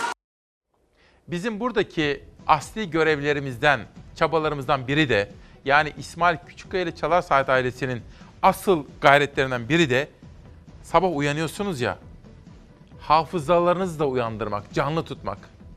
Dolayısıyla zaman zaman arşivin tozlu raflarından önemli bilgileri, haberleri de sizlere hatırlatmayı bir vazife biliyoruz. Çok çarpıcı bir video gelecek. Ben bunu dün sosyal medyada gördüm. Sizlere anlatma imkanı bulacağım. Ayşe Hanım diyor ki, hangi partiler bizim diye soruyor. Hepsi bizim. Benim birebir. İşte bu benim partim dediğim parti yok Ayşe Hanım. Ama hepsi bizim. AK Parti bizim. CHP bizim, MHP bizim, İyi Parti bizim, HDP bizim. Hepsi adını söyleyeyim İyi Parti hepsi. Vatan Partisi. Yasalarımıza göre kurulan, anayasamıza göre faaliyet gösteren bütün partiler bizimdir. Ve biz hepsine eşit mesafede dururuz. Bağımsızlığımızın ve tarafsızlığımızın teminatı işte budur. Onu da Ayşe Hanım sorduğu için hatırlatalım. Yusuf kardeşim Antalya'dan, Yusuf Hacı Süleyman. Az evvel dilim takılmıştı. Hiçbir sorun yok. Dilin de üslubun da gayet güzel kardeşim diyor. Yusuf kardeşime de çok teşekkür ediyorum. Türk turizminin yakından tanıdığı emektar isimlerinden bir tanesidir. Hem emektar hem de çok bilgilidir. Yusuf'a da teşekkür ediyorum. Şimdi bakın iktidarıyla muhalefetiyle bakmak gerekiyor meseleye. Bir böyle nasıl diyeyim yapboz vardır ya yapboz, puzzle. Parçaları sadece iktidar açısından bakarsak göremeyiz. Sadece muhalefet açısından bakarsak da göremeyiz.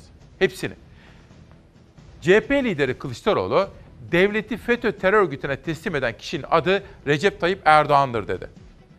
Kılıçdaroğlu'nun bu sözlerine iktidar cenahından yanıt gecikmedi. İlk olarak Profesör Doktor Fahrettin Altun ki kendisi Cumhurbaşkanı sözcüsü. FETÖ'ye yönelik topyekün başlatılan arındırma operasyonlarının talimatını bizzat Sayın Cumhurbaşkanımız Recep Tayyip Erdoğan vermiştir dedi. Fahrettin Altun'un bu açıklamasından sonra partinin sözcüsü Ömer Çelik'ten başlayarak bakanlar dahil, partinin meclisteki temsilcileri, mesela Çanakkale Milletvekili var ya Grup Başkan Vekili Bülent Turan dahil, hepsi de Kılıçdaroğlu'na yaylım ateşinde tuttular. Ama Kılıçdaroğlu'nun taraftarları da işte ortaya çıktı. FETÖ'nün siyasi ayağı Cumhurbaşkanlığındadır dediler. Yani sosyal medyada böyle bir manzara ortaya çıktı. Anadolu Ajansı, Esed rejimi anlaşmalara rağmen İdlib'in yarıya yakınını ele geçirdi. Şimdi efendim bu manşeti önemsedim şundan dolayı. Tabi bu kadar kavga gürültü oluyor. Sonuç nedir diye sorarsanız. Suriye'de şu anda Esad ve Esad'a bağlı güçler o kritik, o stratejik öneme haiz İdlib'in yarıya yakınını ele geçirdi. Bir soru. Yaklaşıp sorayım. Esad bunu nasıl yapıyor efendim? Nasıl yapıyor? 9. yılında iç savaşın. Esad'a kim yardımcı oluyor? Tabii Putin. Rusya'nın gücüyle orada Esad ayakta. Devam edelim. ABD Büyükelçiliğinden İdlib mesajı NATO müttefikimiz Türkiye'nin yanındayız. Evet onlar şimdi bizim Rusya ile iyice papaz olmamızı istiyorlar. Onların stratejisi bu. Rusların stratejisi de biz Amerikalılardan uzaklaşalım.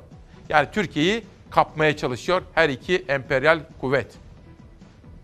Bahçeli dün çok konuşulan açıklamalarda bulundu. MHP lideri Rusya iyi niyetli değildir, hükümet ilişkileri gözden geçirmelidir dedi. Ve Esad'ın tahttan indirilmesi gerektiğini, gerekirse Şam'a kadar bizim askerlerimizin gitmesi gerektiği konusunda bir çağrıda bulundu. Cumhur İttifakı'nı destekleyen MHP'nin lideri Sayın Bahçeli. AK Parti'den Bahçeli'ye ilişkin bir değerlendirme geldi Şamil Tayyar'dan. Bahçeli'nin Rusya ile ilişkileri gözden geçirme ve Şam'a girme önerisi önemli. Karar verici elbette hükümettir. Doğru bulur veya bulmaz. Yani Bahçeli'nin bu önerilerini değerlendirir veya değerlendirmez. Ama muhatapları karşısında elini güçlendirir diyor. Şamil Tayyar Bahçeli'nin bu çıkışının Erdoğan'ın ve iktidarın elini güçlendiren stratejik bir hamle olduğunu söylüyor ki bence de doğru. NATO Genel Sekreteri Stoltenberg, İdlib'deki saldırıları kınıyor, Esed rejimi ve Rusya'ya acilen saldırıları durdurma çağrısında bulunuyorum diyor.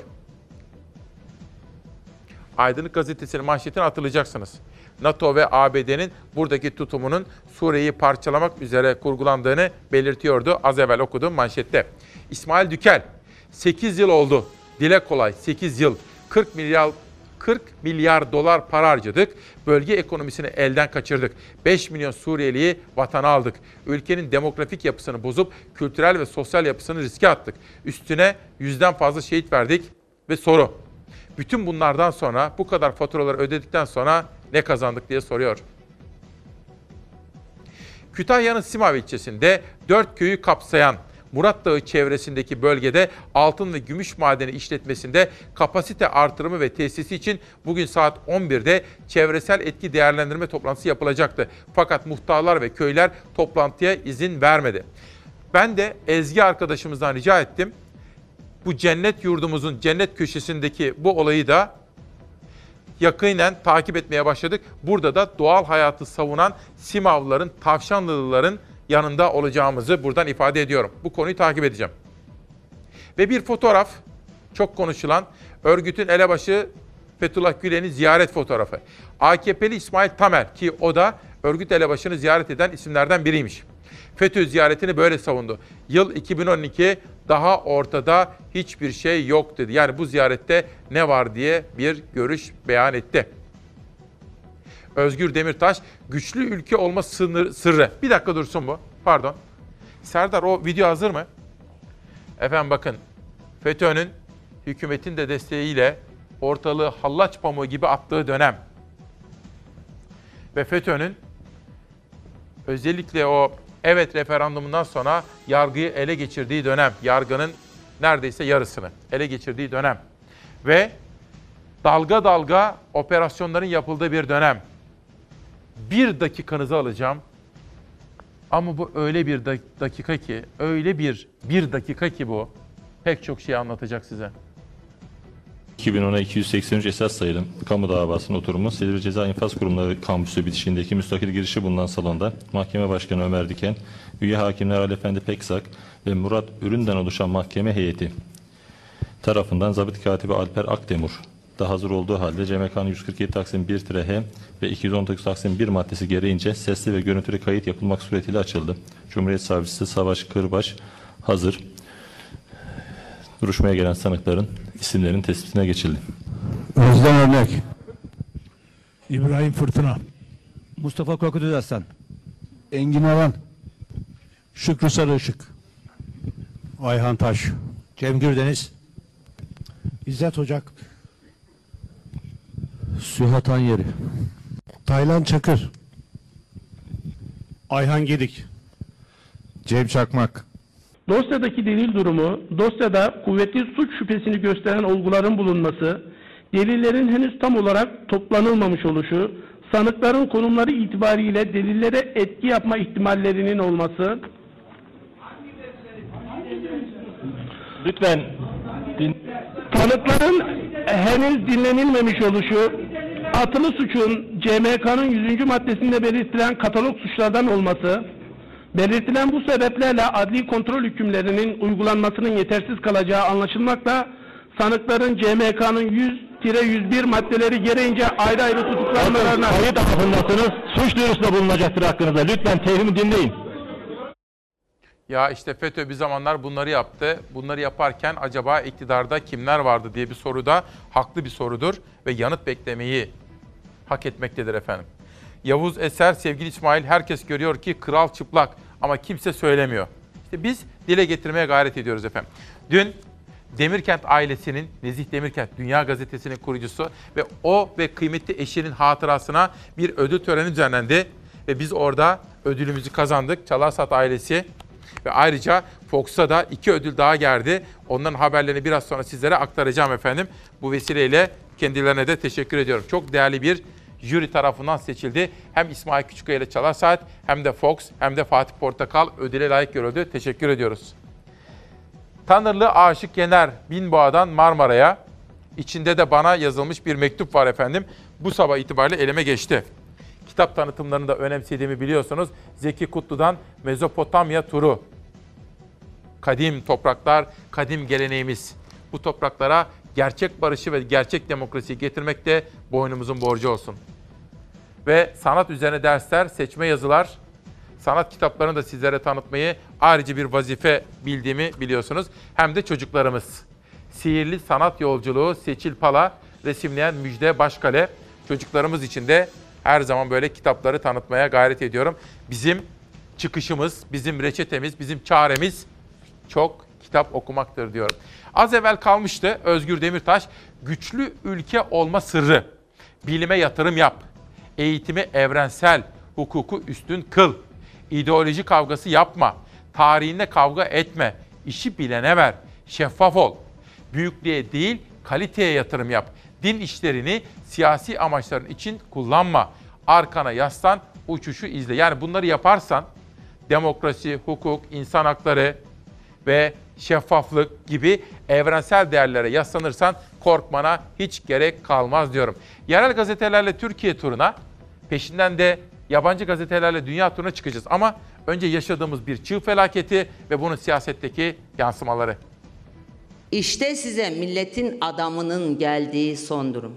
Milletin acılarıyla TOKİ inşaat diyerek kurduğu empati. Yazıklar olsun. Van Bahçesaray'da çığ felaketinin yaşandığı dakikalarda Cumhurbaşkanı Erdoğan'ın Kırıkkale'de kurduğu cümle İyi Parti lideri Meral Akşener'in gündemindeydi. 23 kardeşimiz çığ altında kalarak ebediyete irtihal etti. İkiye bölünmüş ekranın bir tarafında arama kurtarma çalışmaları, diğer yandaysa Sayın Erdoğan'ın Kırıkkale'de yaptığı miting vardı. Çığ altında kalanların sayısı 33 oldu. Erdoğan Van'daki acı haberi paylaştı vatandaşlarla. Ardından doğal afetler tehdit diyerek devam etti. Sözü TOKİ konutlarına getirdi. Çığ, heyelan, bütün bunlar hep tehditler. Ve TOKİ vasıtasıyla bugüne kadar 4794 konut inşa ettik. Çığ altındaki vatandaşlarımızın kurtarılması için gözümüzün kulağımızın Van'da olduğu saatlerde bu ülkenin Cumhurbaşkanı TOKİ'den, inşaattan bahsedebiliyor. Rizeliyim ya, şimdi sizlere Rize'nin keyif çayını getirdim. Üstüne üstlük mitingi de size keyif çayı getirdim diyerek toplanan vatandaşlara çay paketleri atarak bitiriyor. Akşener öfkeliydi. Liyakat vurgusu da yaptı. Gün artık beceriksizlerin elinde devleti devlet olmaktan çıkaran iktidara oturdukları makamların önemini hatırlatma günüdür. Siyasetteki gelişmeler böyle. Dünyaya da bakmanızı istiyorum. Dünyadaki gelişmeleri de takip edeceğiz. Bu arada bugün Facebook'tan bir misafirim var. Dün Ankara'da çok önemli bir toplantıya katıldı. Güvenlik, internet ve güvenlik kaçırmayın. Çocuklarınız için, kendiniz için güvenli internet ne demek? Tam da gününde buraya geldi Ankara'dan. Biraz sonra sizlerle tanıştıracağım onu. Adı Mutluluk. Editörleri Doktor Gülbeniz Aktuman ve Doktor Gülnaz Karahan. İkisi beraber editörlük yapmışlar ve Adı Mutluluk ismi bu kitabı getirmişler. Dün Nezik Demirkent ödüllerini almaya gittiğim zaman bu kitabı da imzalayıp bana verdiler.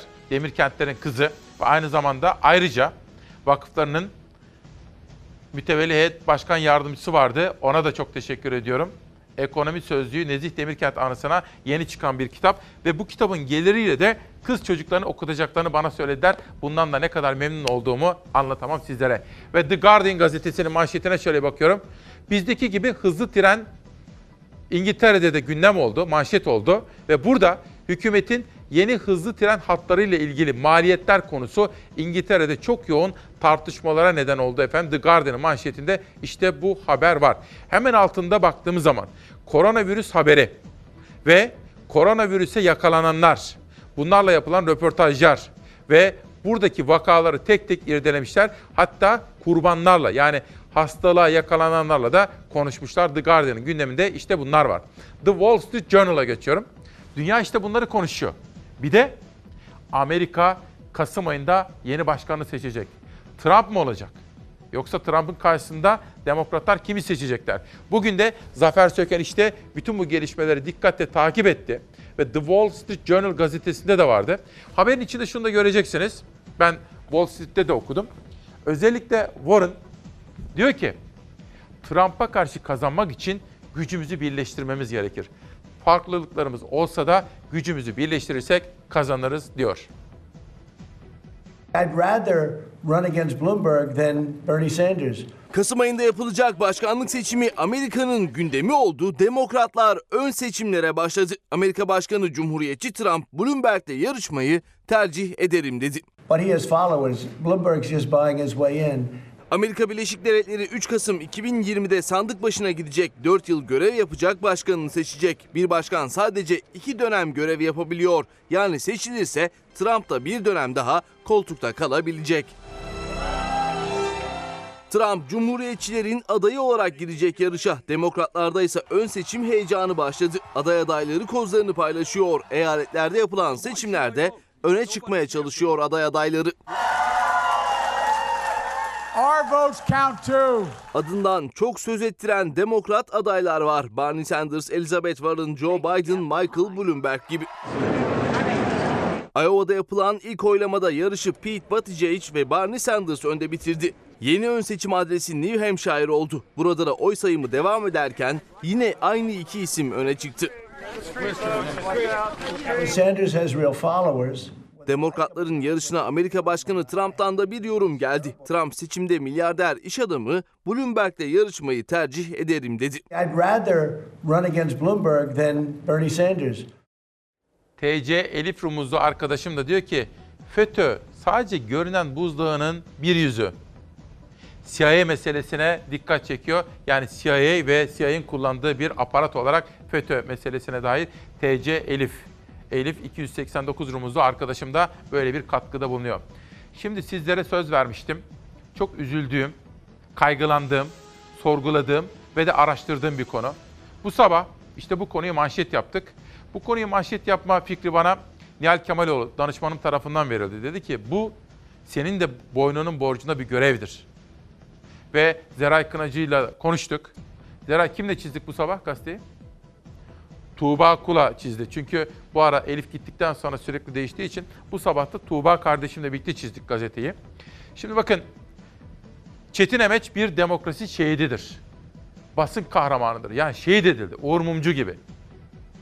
Bahriye Üçok gibi. Abdi İpekçi gibi. Şimdi onun adı İzmit'te bir üst geçitte yaşıyor. Değil mi? Evet. Burada AK Partili bir belediye bir cinlik yapıyor. CHP'nin saflarını da yanına almış. CHP'nin saf belediye başkanlarını filan da eski belediye başkanına demişler ki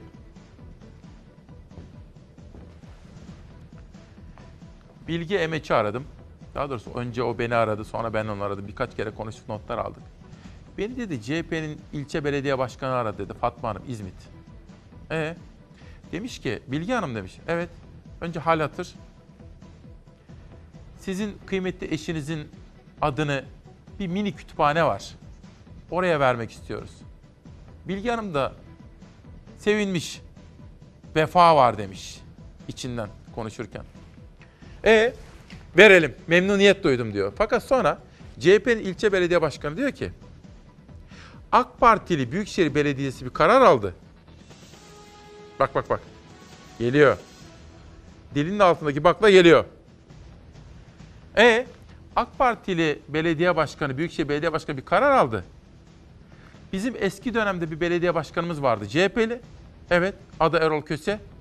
Onun adını bir üst geçide vereceğiz. E tamam güzel. Ama onun adını bakın yaşamakta olan bir kişinin adını bir belediye başkanının eski belediye başkanı adını Çetin Emec'in adını kaldıracaklarmış. Oraya vereceklermiş. Bilgi Hanım tabii ki şokta. Ve bunu ona anlatan CHP'li bir ilçe belediye başkanı. Yani neresinden tutsanız elinize kalıyor. Yani mesele hep diyorum ya parti meselesi değil. Mesele kafa, mesele değerler, ilkeler, prensipler.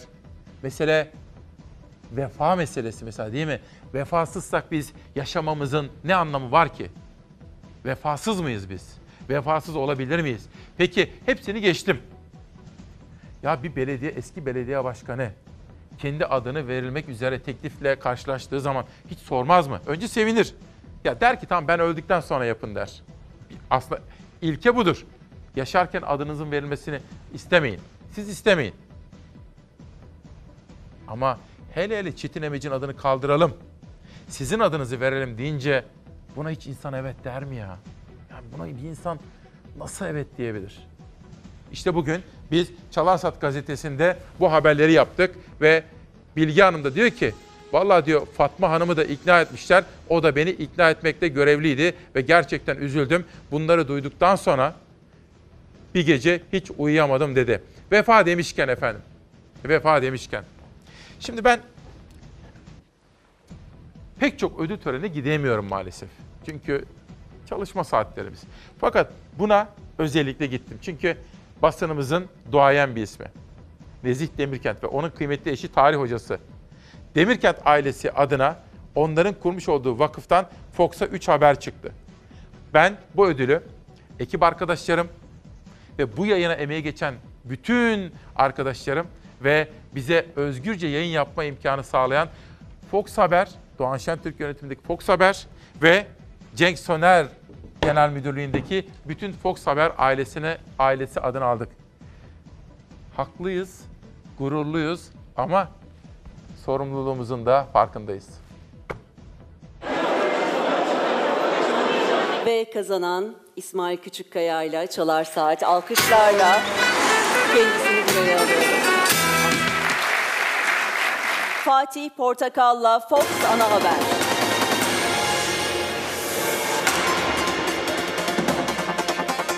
Demirkent Eğitim ve Araştırma Vakfı'nın ödülleri sahiplerini buldu. Fox'a yine ödül yağdı. Yaşadığı maddi zorluklar sebebiyle pazarcılığa başladı. Zorluklardan yılmadı. Yapamazsın diyenlere kulak asmadı. 8 senedir semt pazarlarında tezgah açıyor, ekmeğini kazanıyor. Gecede Fox Haber iki ödül alırken Fox'un sosyal sorumluluk projesi hayran olunacak kadınlar da ödüle layık görüldü. Bu ödül e, aynen söylendiği gibi zorluklar karşısında yılmadan çalışan, durmadan üreten ve kendi ayakları üzerinde durmaya çalışan kadınlar için, hayran olunacak kadınlar için armağan olsun. Ve kazanan İsmail Küçükkaya ile Çalar Saat alkışlarla kendisini buraya alıyorum. İsmail Küçükkaya ödülünü Aslı Övmen'in elinden aldı. Her ödül kuşkusuz önemlidir ama bazı ödüller çok anlamlıdır, çok kıymetlidir. O ödüller size güç verir, moral verir, sizi teşvik eder. Bizim her sabah savunduğumuz bazı değerler var. Bunların başında kız çocuklarımızı okutmak, aydınlık Türkiye konusunda kadın erkek eşitliğini sağlamak. Ben bu ödülü emektar, fedakar, çalar saat ailesi, ekip arkadaşlarım ve bize özgürce Türkiye'nin bu zorlu döneminde ve koşullarında bize özgürce bağımsız gazetecilik yapma imkanı sağlayan Doğan Şentürk yönetimindeki Fox Haber'e ve Cenk Soner'in genel müdürlüğünü yaptığı Fox ailesi adına bu ödülü alıyor ve onlara teşekkür ediyorum. Gecede bir ödülde Fatih Portakal'la Fox ana habere geldi. Fatih Portakal'ın ödülünü Fox Türkiye Kurumsal İletişim Müdürü Sibel Evrensel aldı. Bu ödüle bizi ve Fatih Bey'i layık gördüğünüz için çok teşekkür ederiz. Ne yazık ki kendisi aramızda olamadı biliyorsunuz ana haberi sunuyor ve yetişemedi. Ee, ama çok teşekkürlerini, sevgilerini ve saygılarını iletti. Ee, Türkiye'nin en etkili ve en farklı haber bültenini tercih eden herkese çok çok teşekkür ediyoruz. Fox'un kurumsal sosyal sorumluluk projesi hayran olunacak kadınlar görsel medyada ödülün sahibi oldu. Bir teşekkürü de her gün en az bir saat bazen bir buçuk iki saat telefonda konuştuğum o Ankara'da Nihal Kemaloğlu'na ve ayrıca televizyon başında biz burada ekip arkadaşlarımla çalışırken o da dışarıdan beni asiste ediyor. Ona da içtenlikle ne kadar teşekkür etsem azdır. Bir ödül demişken efendim Vehbi Koç bir davetiye geldi. Vehbi Koç Vakfı Yönetim Kurulu Başkanı Semahat Arsel, Vehbi Koç ödüllü törenine katılmanızı rica eder. Benim her yıl önemsediğim ve en prestijli ödüllerden birisi saydığım bu özel gecede de işte bakın haberleri derleyip toparlayıp sizlere aktarma imkanı bulacağız efendim. Öyle değil mi? Ödüller insanları, kurumları gelecek konusunda umutlandırmalı, teşvik etmeli ve daha fazla çalışmaya ikna etmeli. Kapıda biri var, Mehmet Aldemir yazdığı kitap ve çocuklarımızın kitaplarını da ihmal etmiyorum. Işıl Erverdi'nin yazdığı, Burak Akbay'ın resimleri ve uzman psikolog İrem Akın'la Duygu Karayer'in katkı verdikleri bir kitap. Bu da çocuklarımızla ilgili bir kitap. Sıra geldi Savaş Yıldız'la birlikte seçtiğimiz yerel gazete manşetlerine. Savaş ver bakalım. Bu arada yönetmen koltuğunda Serdar'la Savaş arasında da değiş tokuş yapılı verdi. Onu da söyleyelim. Bir bilgi daha vermek isterim. Dün Ankara'da güvenli internet konusunda çok önemli bir toplantı yapıldı. Ben de dışarıdan takip ettim haber kaynaklarımla. O toplantıya katılan Facebook'un Türkiye'de bu işlerden sorumlu en üst düzey yetkilisini davet ettim. Ankara'dan geldi ayağının tozuyla biraz sonra burada olacak. Lütfen özellikle anneler, büyük anneler, çocuk ve torunlarınızın güvenli interneti konusunda tabii bizler de dahil hepimiz için o konuşmayı kaçırmayın. Demokrasi Meydanı'nda biraz sonra Facebook'tan çok önemli bir yetkili geliyor. Kayseri olay. Kayseri şehidini son yolculuğuna uğurladı. Şehidin annesinin feryadı yürekleri dağladı. Erken saatlerde size kahramanlarımızla ilgili detaylı bilgileri vermiştim. Ve gazetenin sür manşetinde tabii Kayseri FETÖ'nün geçmişte çok örgütlendiği yerlerden biriydi. Şimdi temizlenme çabası sürüyor. CHP lideri Kılıçdaroğlu FETÖ'nün siyasi ayağıyla ilgili yaptığı konuşmada neden Kayseri örneği verdi diye soruyor efendim. Geçelim Kayseri'den Elazığ Fırat. Afetler Kanunu'nu amacına hizmet edecek şekilde düzenlememiz lazım. Bir fay yok. Bir yasamız yok. İşte alınması gereken tedbirleri de Songül Dursun isimli kardeşimiz haberleştirmiş. Anadolu diyorum. Ankara'dayım, başkentte. Yavaş başkentte AKOM kuracağız diyor. Deprem risk yönetimi ve kentsel iyileştirme daire başkanlığı kuruldu. Her fırsatta söylüyorum, bunu bir daha söyleyeceğim. Bakın partilerle benim işim yok, gerçekten. Ama sessiz ve sakince polemiklerden uzak durarak işini yapıyor. İyi gidiyor. Dün mesela onun yanındaki çalışma arkadaşlarından birini aradım. söyleyeyim. Bekir Ödemiş'i aradım. Ta Gölbaşı Belediye Başkanlığı, Ürgüp Belediye Başkanı'ndan beri tanırım. 30 yıla yaklaşır. Nasıl gidiyor dedim. Anlattı, örnekler verdi. Ama dedi kendisinden izin almanız gerekir dedi. Fakat iyi gidiyor. Ben ister AK Partili ister CHP'li, HDP'li ilgilendirmez. Ama iyi gitsin isterim. Memlekete hizmet etsinler. Onlar çünkü bugün var yarın yoklar. Mansur Yavaş iyi gidiyor. Gördüğüm bu. Ve memleketime geçiyorum. Kütahya.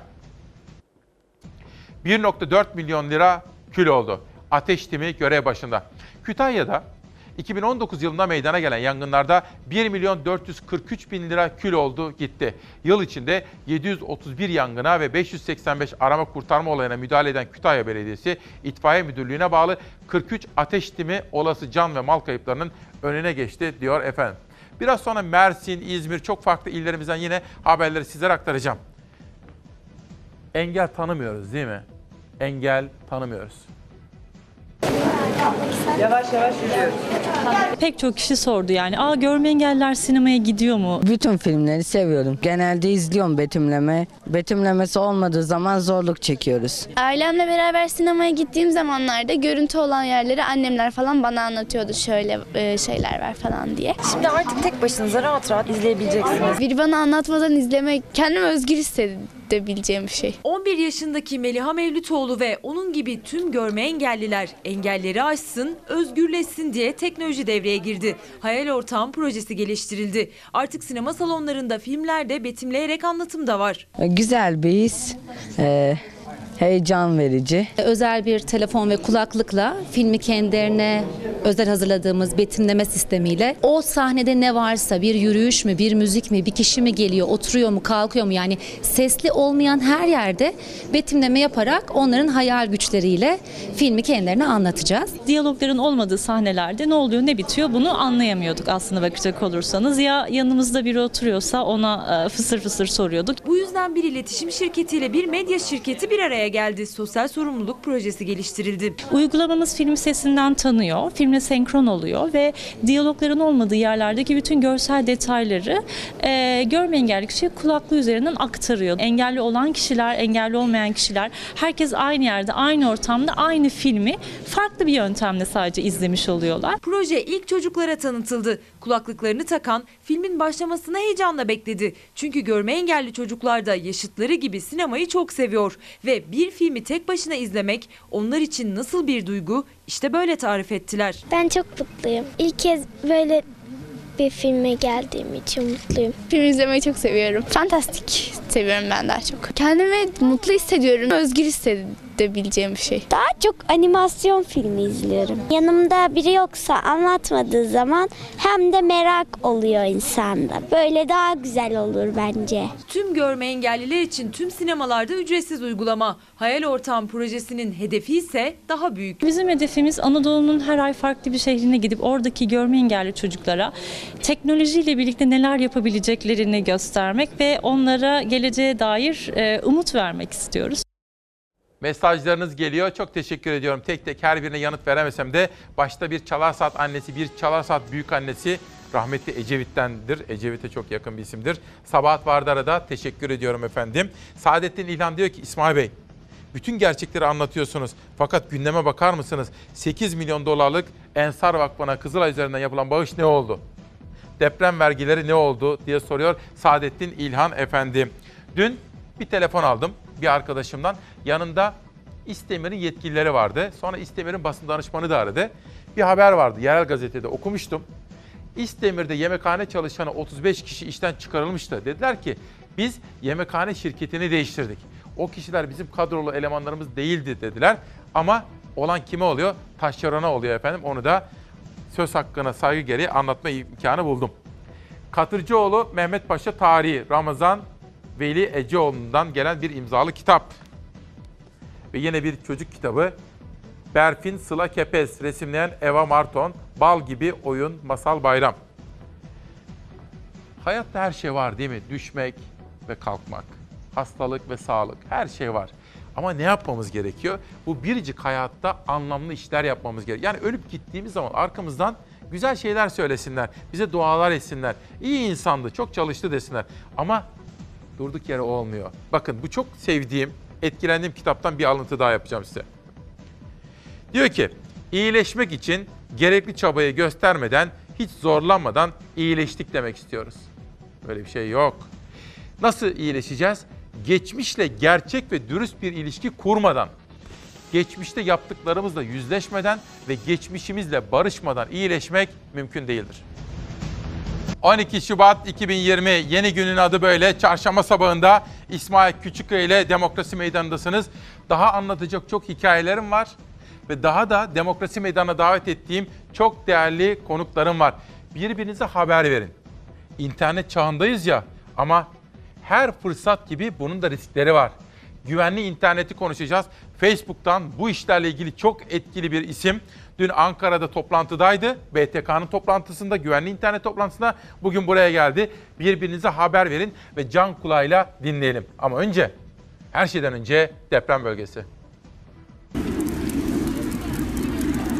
Bugün deprem bölgesinde kar bekleniyor. Termometrelerse gün içinde dahi 0 derecenin altında sıcaklıklar ölçüyor. 6,8'lik deprem felaketiyle büyük acılar yaşanan Elazığ ve Malatya'da bugün hava kapalı. Akşam saatlerine yaklaşırken hafif yağış etkili olmaya başlayacak. Yağışlar şehir merkezinde karla karışık, yükseklerde kar şeklinde görülebilir. Yağışlar merkezde de zaman zaman kara dönüşebilir. Hafif kar yağışı beyaz örtü oluşturmaya yetecektir. Bölgede termometre değerleri ise gün içinde dahi 0 derecenin altında. Genellikle eksi 3 ila eksi 5 civarında seyreden sıcaklık değerleri havanın dondurucu derecede soğuk hissedilmesine neden oluyor. 6,8'lik depremde en büyük kayıpların verildiği Elazığ ve Malatya çevrelerinde perşembe günü de kar yağışı devam edebilir. Özellikle bu geceden perşembe gününe geçerken kar yağışı etkisini artırarak sürüyor. Perşembe gün içinde öğle saatlerine kadar bölgede yağışlı havanın etkisi var. Ancak perşembe öğleden sonra hava açacak, yağış bırakacak bulutlar bölgeden uzaklaşıyor. Perşembe gece gökyüzünün açık olması bekleniyor. Gece saatlerinde açık olan gökyüzü havanın daha fazla soğumasına sebep olabilir. Buzlanma ve don olaylarının artmasını tetikleyebilir. Bölgede oluşan kar örtüsü perşembe gece saatlerinden sabaha buza dönüşebilir. Tedbir alınmalı. Deprem bölgesi Elazığ ve Malatya ile başladık. Bir de Manisa'ya gidip toplantı yapacağını söylemiştim. Profesör Doktor Naci Görür'ün bu konuda bir açıklaması var. İstanbul depreminde zaman bitti artık diyor. Önümüzdeki 10 yıl içinde bu depremin olma olasılığı %50'yi aştı. Yani olacak. Hazır mıyız? Bu konuda bir haber var ama önce manşetler. Bugün işin Türkçesi dedik. Nereden çıktı biliyor musunuz? Dün hazırlıklarımızı yaptık. Ekip arkadaşlarımla konuştuk, çalıştık, danışmanımla. Sabah bir uyandım. En son gelişmelerde ne var?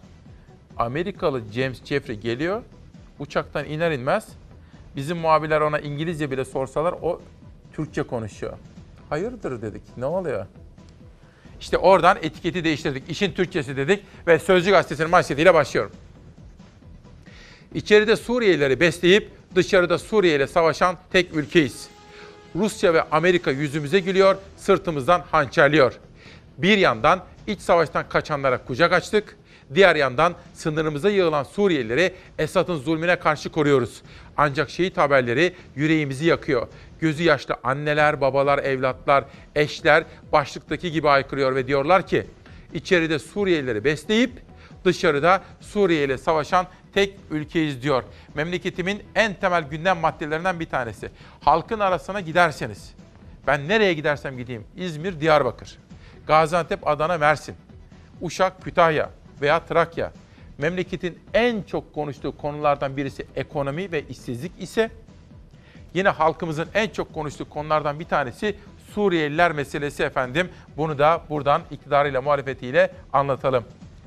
Naci Hoca bilim adamı şapkasıyla, bilim adamı gözlüğüyle olaylara bakıyor ve diyor ki İstanbul depremi kapıda soru şu. Gereken önlemler alındı mı?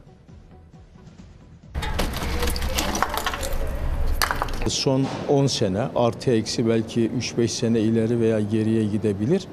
Ee, ama İstanbul'da artık risk daha da fazla demektir. Uzmanlara göre İstanbul'da deprem riski her geçen an daha da artıyor. Ama ne yazık ki tedbirler o kadar hızlı ilerlemedi. Binlerce bina çürük, oturanlar korku içinde. Kentsel dönüşümse en çok ihtiyaç duyulan yerlere uğramadı. İstanbul'da kentsel dönüşüm konut stoğunu arttırmaya yaradı. Ama dönüşüme gerçekten ihtiyacı olan evler ve daha da önemlisi o evlerde yaşayan insanlar kaderlerine terk edildiler. Burası rastgele girdiğimiz bir ev ve işte karşımızda bu evin taşıyıcı kolonu. Korku içinde düşünüyoruz, oturuyoruz işte öyle. Ne yapacağımızı da bilmiyoruz. E çıkıp gitsek kiralar yüksek. Artık fazla zamanımız yok. Ee, yani son dilimlere girmişiz demektir. Profesör Doktor Naci Görür'ün uyarısı çok net. Artık önlemleri arttırmak için beklenecek tek bir an bile yok İstanbul'da. Ama İstanbul'un neredeyse her ilçesinde yıllardır harabeye dönmüş evlerde dönüşüm bekleniyor. Fikirtepe İstanbul'da kentsel dönüşümün özeti gibi aslında hemen yan sokakta yükselen lüks konutlar var. Çok katlı. Diğer taraftaysa yıllardır kentsel dönüşüm bekleyen bu bina var. İçeriye girdiğimiz anda karşımıza çıkan ilk kolon ve o kolondaki manzara işte bu.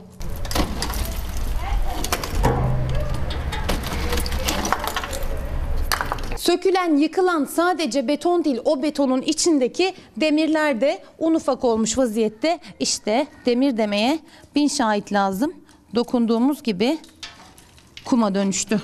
Bu kolon görmüş olduğunuz gibi bir parmağın içine girebiliyor. Bir insanın burada yaşamasının imkansız olduğunu siz de tahmin edersiniz ki Ama siz hala bu evin içinde yaşıyorsunuz. e, yaşamak zorundayız. Kentsel dönüşüm adı altında bize vaatler verildi. Devlet de bu konuda ön ayak oldu fakat devlet bizi sahipsiz bıraktı. Bakın işin Türkçesi dedik ya, işin Türkçesi şu. Hazır değiliz.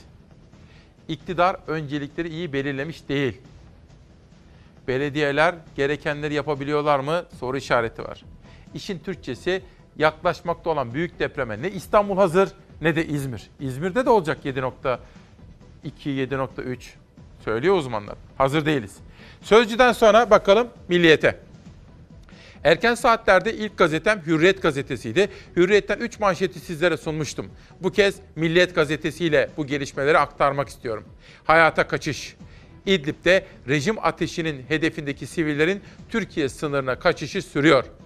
Suriye'de İdlib'e yönelik saldırılarını anlaşmalara rağmen aralıksız sürdüren rejim dün İdlib kent merkezinde 12, Kefer Teal köyünde bir sivili öldürdü ve yoğun bir şekilde İdlib'den Türkiye'ye doğru kaçışlar sürmekte efendim.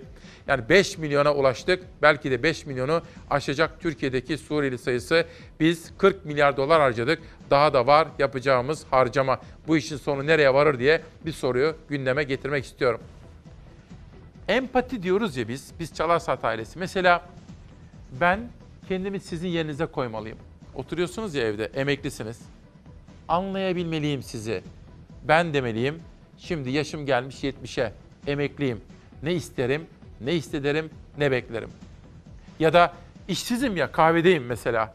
Yaşım 30, daha 28-25, işsizim. Anlayabilmeliyim sizi. Empati dedikleri şey bu. Sihirli kelime bu. Kendisini karşısındakinin yerine koyma. Ve mesela bir depremzedesiniz. Çok şey kaybettiniz. Çok şey kaybettiniz Marmara depreminde. Ve şimdi bunu hissedersiniz. Malatya'da, Elazığ'da depremzede olmayı en çok en çok siz hissedersiniz. Tek kolu ve tek bacağını 99 depreminde kaybetti ancak hayata karşı güçlü duruşunu kaybetmedi. 6,8'lik depremle Elazığ ve Malatya'da felaketi yaşayanlara yardım kampanyası düzenledi. Tek eliyle ördüklerini de bölgeye göndererek destek olmaya çalışıyor. Onların duygularını birebir e, kendim e, nasıl bir şey olduğunu ta içimden hissettim.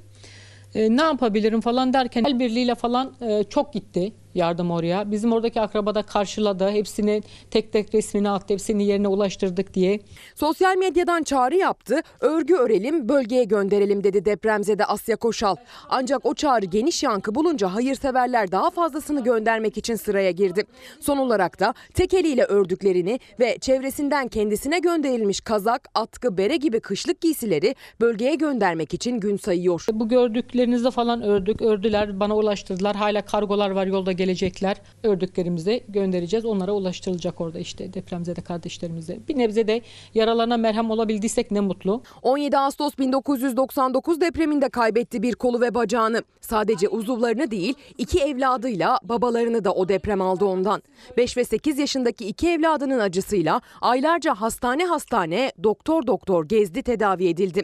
Enkaz altındaysa 3 gün kaldı. 17 Ağustos tarihiydi. Gece saat 3 civarlarıydı işte. Evdeydik. Uyanıktım. E, Büyük bir gürültüyle gürültü duydum.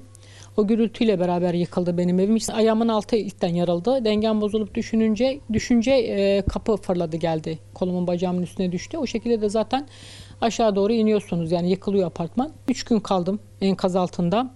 Üç gün e, ardından da beni bulduklarında tabii ki bayağı bir geç olmuştu. E, kol bacak kangren olmuştu. Güçlü duruşuyla hayata tutunan ve depremden 12 yıl sonra evlenip İzmir'e yerleşen Asya Koşal, deprem gerçeğini unutmadan güçlü durmak zorundayız diyor. Güçlü durmak zorundayız.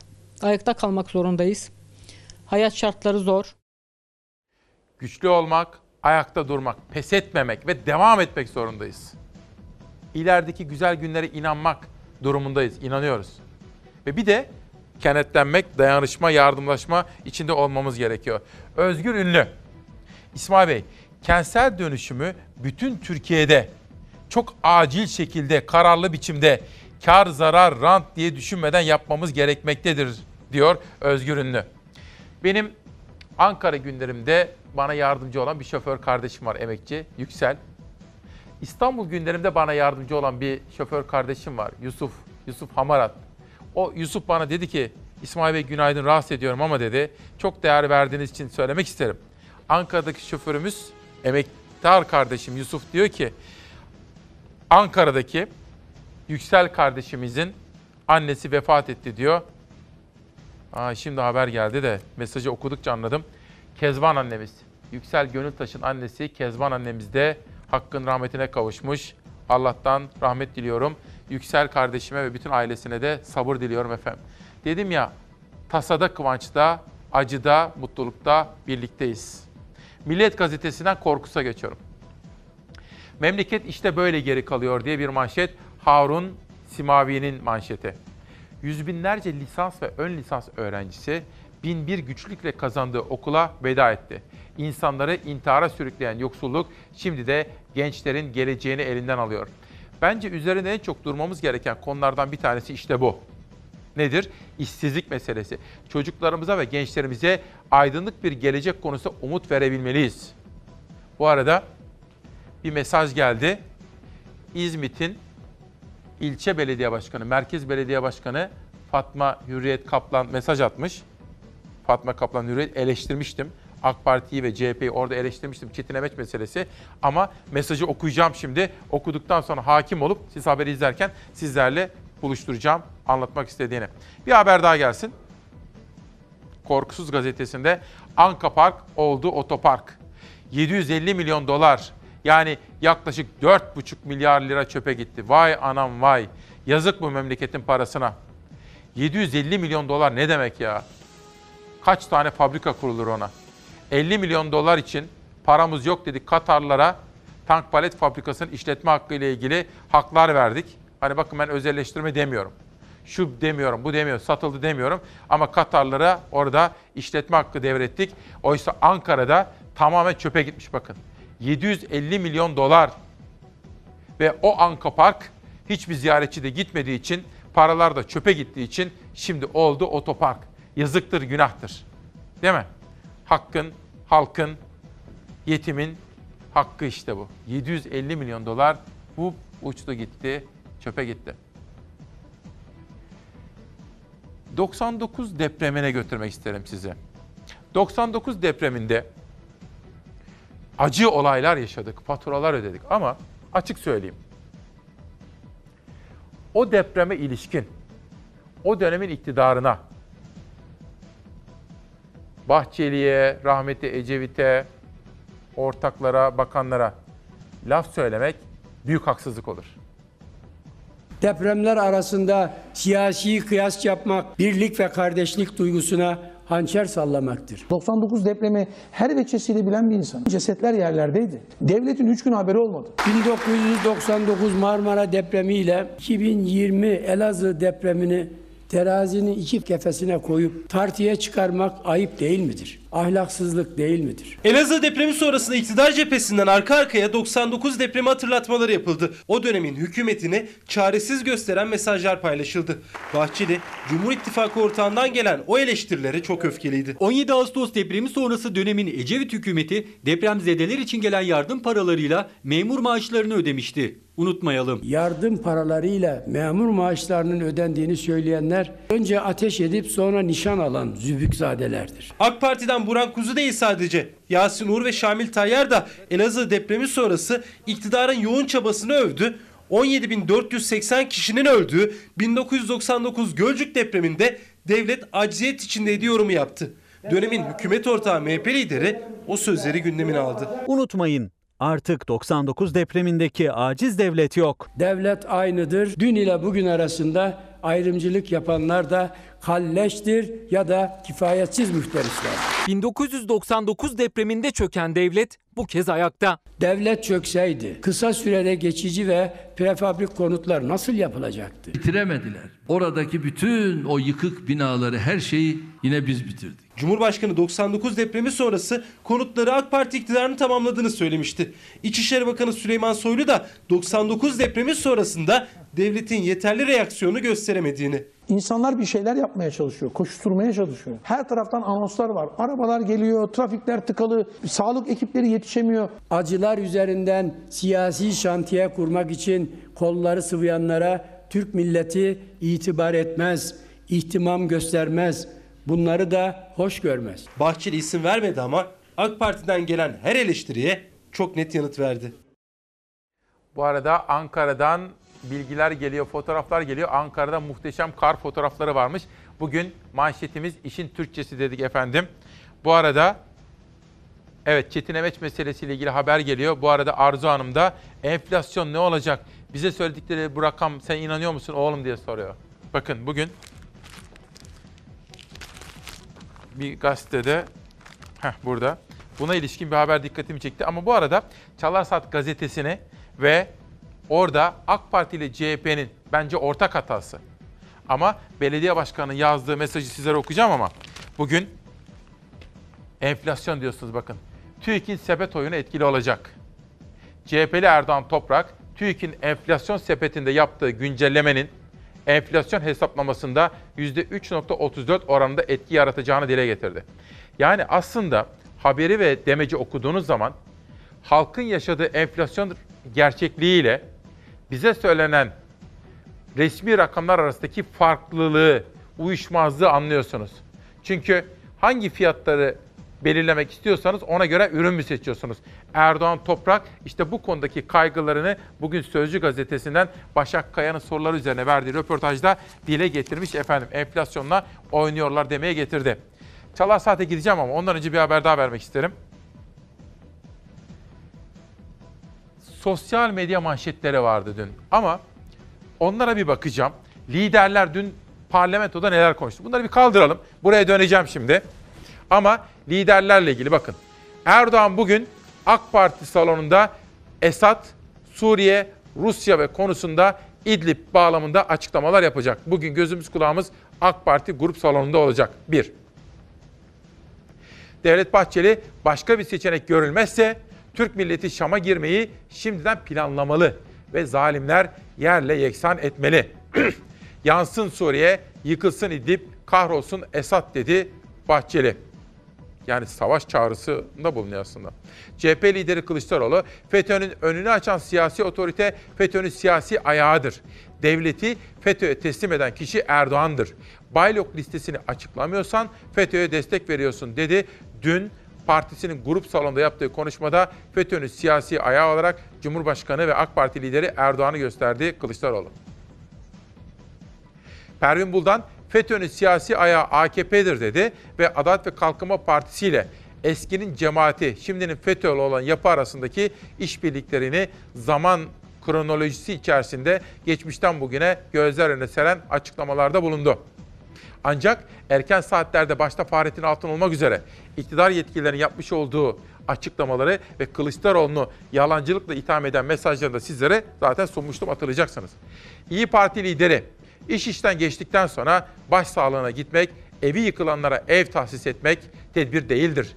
Ölümcül virüslere karşı dut pekmezi yemek de tedbir değildir. Tedbirli olmak bu kadar zor mu?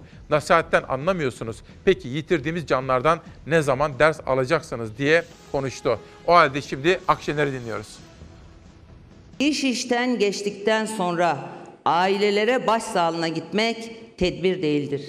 Cenazelere katılmak tedbir değildir. Evi yıkılanlara ev tahsis etmek tedbir değildir. Ölümcül virüslere karşı dut pekmezi yemek de tedbir değildir. Tedbir almak felaket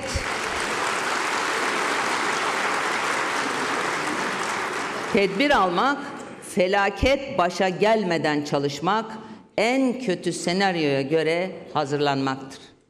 Tabi ağların keyfi yerinde, virüs gelirse o zaman düşünürüz diyorlar. Deprem olursa, çığ düşerse ya da uçak kazası olursa o zaman düşünürüz diyorlar. Tedbirli olmak sizin için bu kadar zor mu? Anladık. Nasihatten feyz almıyorsunuz. Peki yitirdiğimiz canlardan ne zaman ders alacaksınız? Evet İzmit Belediye Başkanı diyor ki ben her ikisini de eleştirdim. Her iki partiye de diyor ki İsmail Bey günaydın. Çetin Emeç Köprüsü'nün isminin değişmesi herhangi bir meclis kararı ile olmadı. Bir sabah basın toplantısında Büyükşehir Belediye Başkanı'na sordular. Köprü yenilendi. Neden isim levhasını takmadınız diye. Başkan da cevap olarak adını değiştireceğim dedi. Yani Çetin Emeç ismini değiştiriyor. Erol Köse'nin adını vereceğim demiş. Biz de basından öğrendik. Bir emrivaki yaptılar. Erol Köse'yi aradık.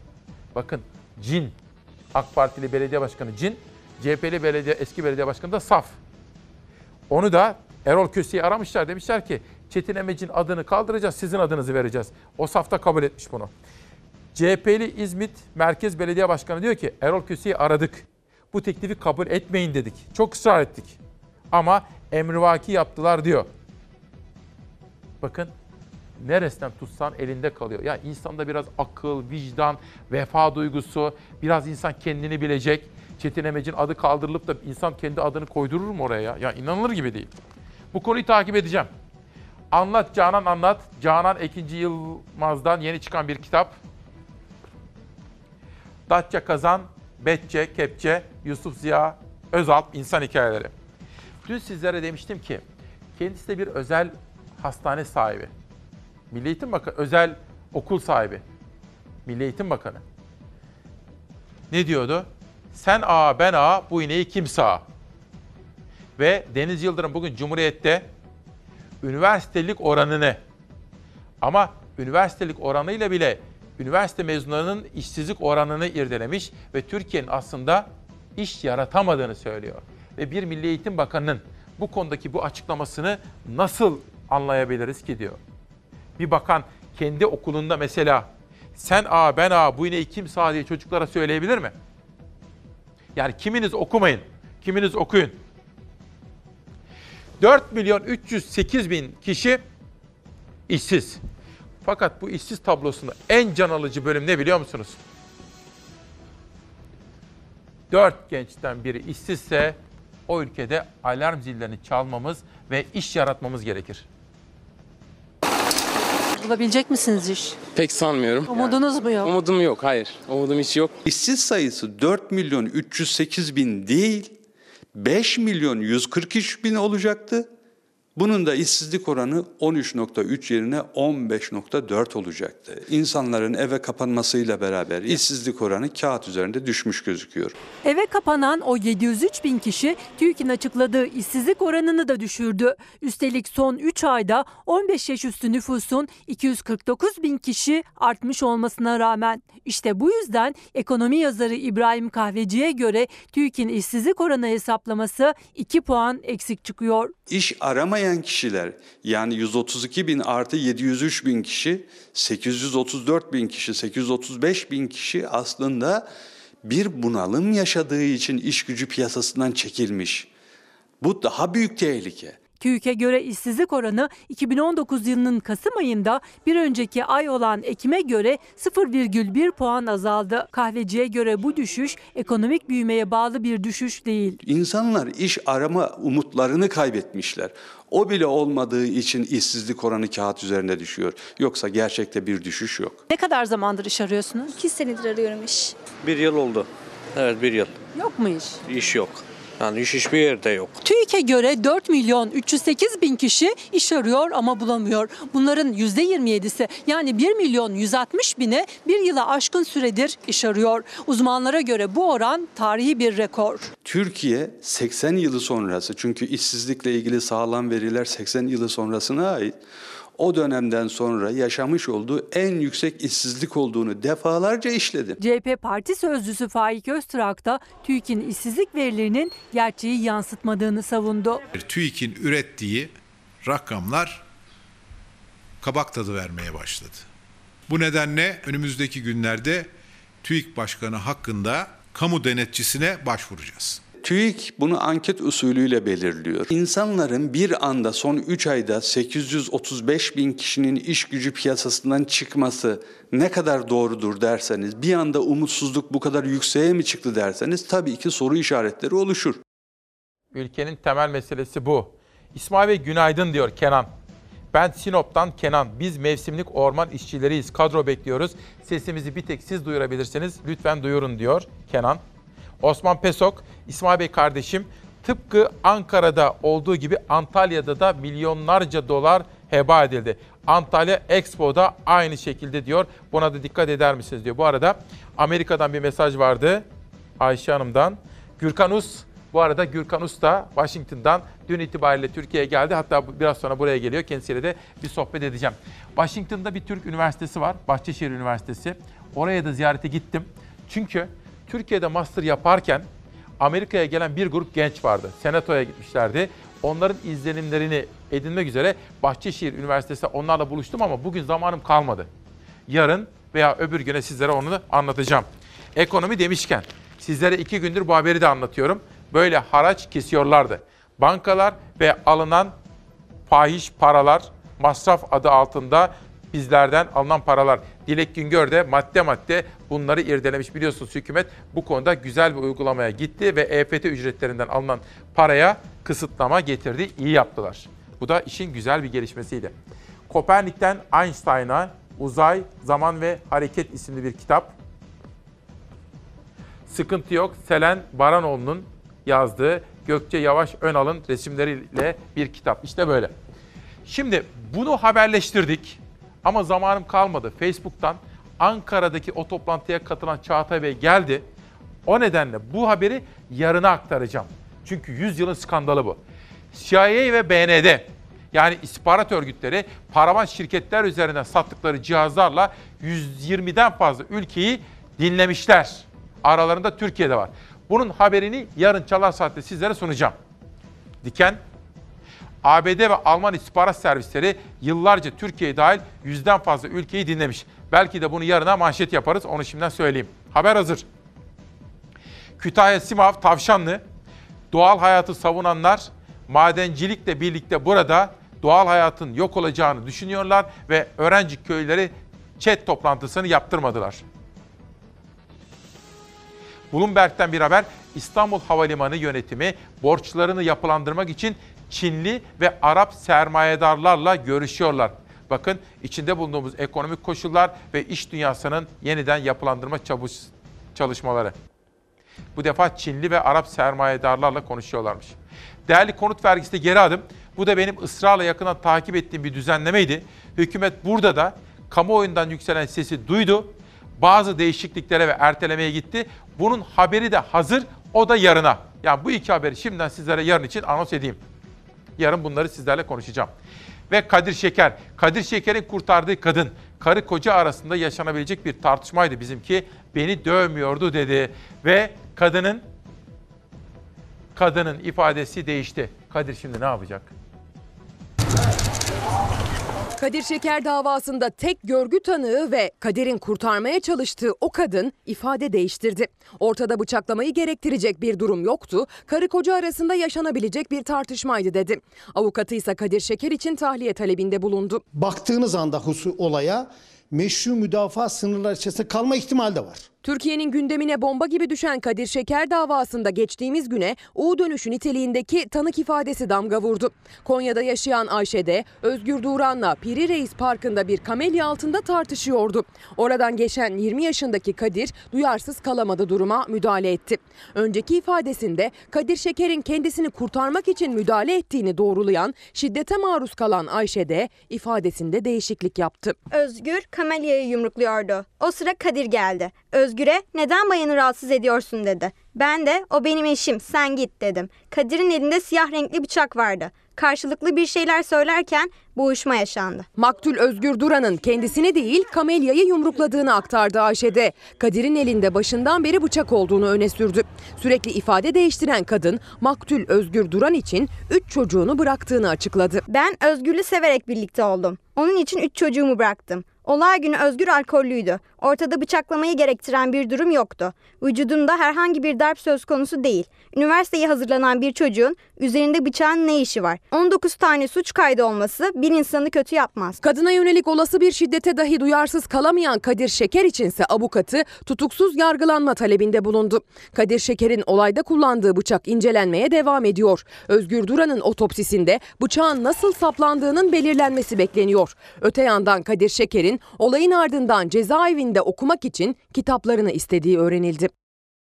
İşte dop dolu bir gün ve günden bizi bekliyor. Saatler de 9.30 oldu. Bu arada Demirkent ailesinin verdiği 3 ödül Fox'a geldi. Fatih Portakal kardeşime, İsmail Küçükkaya ile Çalar Saat'e ve sosyal sorumlulukta hayal hayranı olduğumuz kadınlar projesiyle Fox'a ödül geldi. Engin Güner de yönetim kurulu adına tebrik ediyor. Sağ olsun, var olsun. Demokrasi Meydanı'nda bir konuğum var. Dün Ankara'da önemli bir toplantıdaydı. Çağatay Bey, Çağatay pek görür. Hoş geldiniz. Merhabalar. Nasılsınız? Teşekkür ederim. Siz nasılsınız? Sağ olun. Efendim dün Ankara'da bir toplantı vardı. Devletin yetkilileri katıldı. Facebook'ta kendisi. Facebook'un kamu kurumlarıyla ilişkilerinden sorumlu yetkilisi değil mi? Evet. Doğru ifade ettim. Doğru söylediniz. Dünkü toplantı ne toplantısıydı efendim? Ee, Dün Güvenli İnternet Günü'ydü. Her yıl düzenlenen uluslararası bir gün. Ee, Biz de Facebook olarak e, Google'la beraber e, son birkaç yıldır katılıyoruz. Bilgi Teknolojileri Kurumu'nda gerçekleşti bu toplantı. Ee, 400 kadar öğrencimiz de internet ortamında zorbalıkla nasıl mücadele edebileceklerini anlattık. Zorbalıkla. Evet. Yani siber zorbalık diyoruz Evet, değil mi? evet. Teknolojide. Aynen. Peki bir haberimiz var kısacık izleyelim Tabii. sonra konuşalım. Efendim bakın hepimiz artık teknolojiyi kullanıyoruz. Sosyal medyada varız. Mesela ben Instagram ve Twitter'da aktif olarak kullanıyorum. Çünkü sizlerle konuşmaya bana imkan sağlıyor. Ama her imkan gibi bunun da riskleri var. Dikkat etmez isek. Güvenli internet gününde gençlere ve çocuklara eğitim verildi. 17 bin gence ulaşması planlanan projenin kapsamı anlatıldı. İnternetteki her bilginin doğru olup olmadığı gerçeği göz önüne alındığında bilginin doğruluğunu ve nerede nasıl kullanmamız gerektiği noktasında sizlerle daha fazla konuşmamız lazım. Bu proje aslında çocukların eee, ve gençlerin dijital güvenliğini ve çevrim içi haklarını anlatıyor. Sosyal paylaşım sitesi Facebook, Ankara'da Bilgi Teknolojileri ve İletişim Kurumu'nda bir etkinlik düzenledi.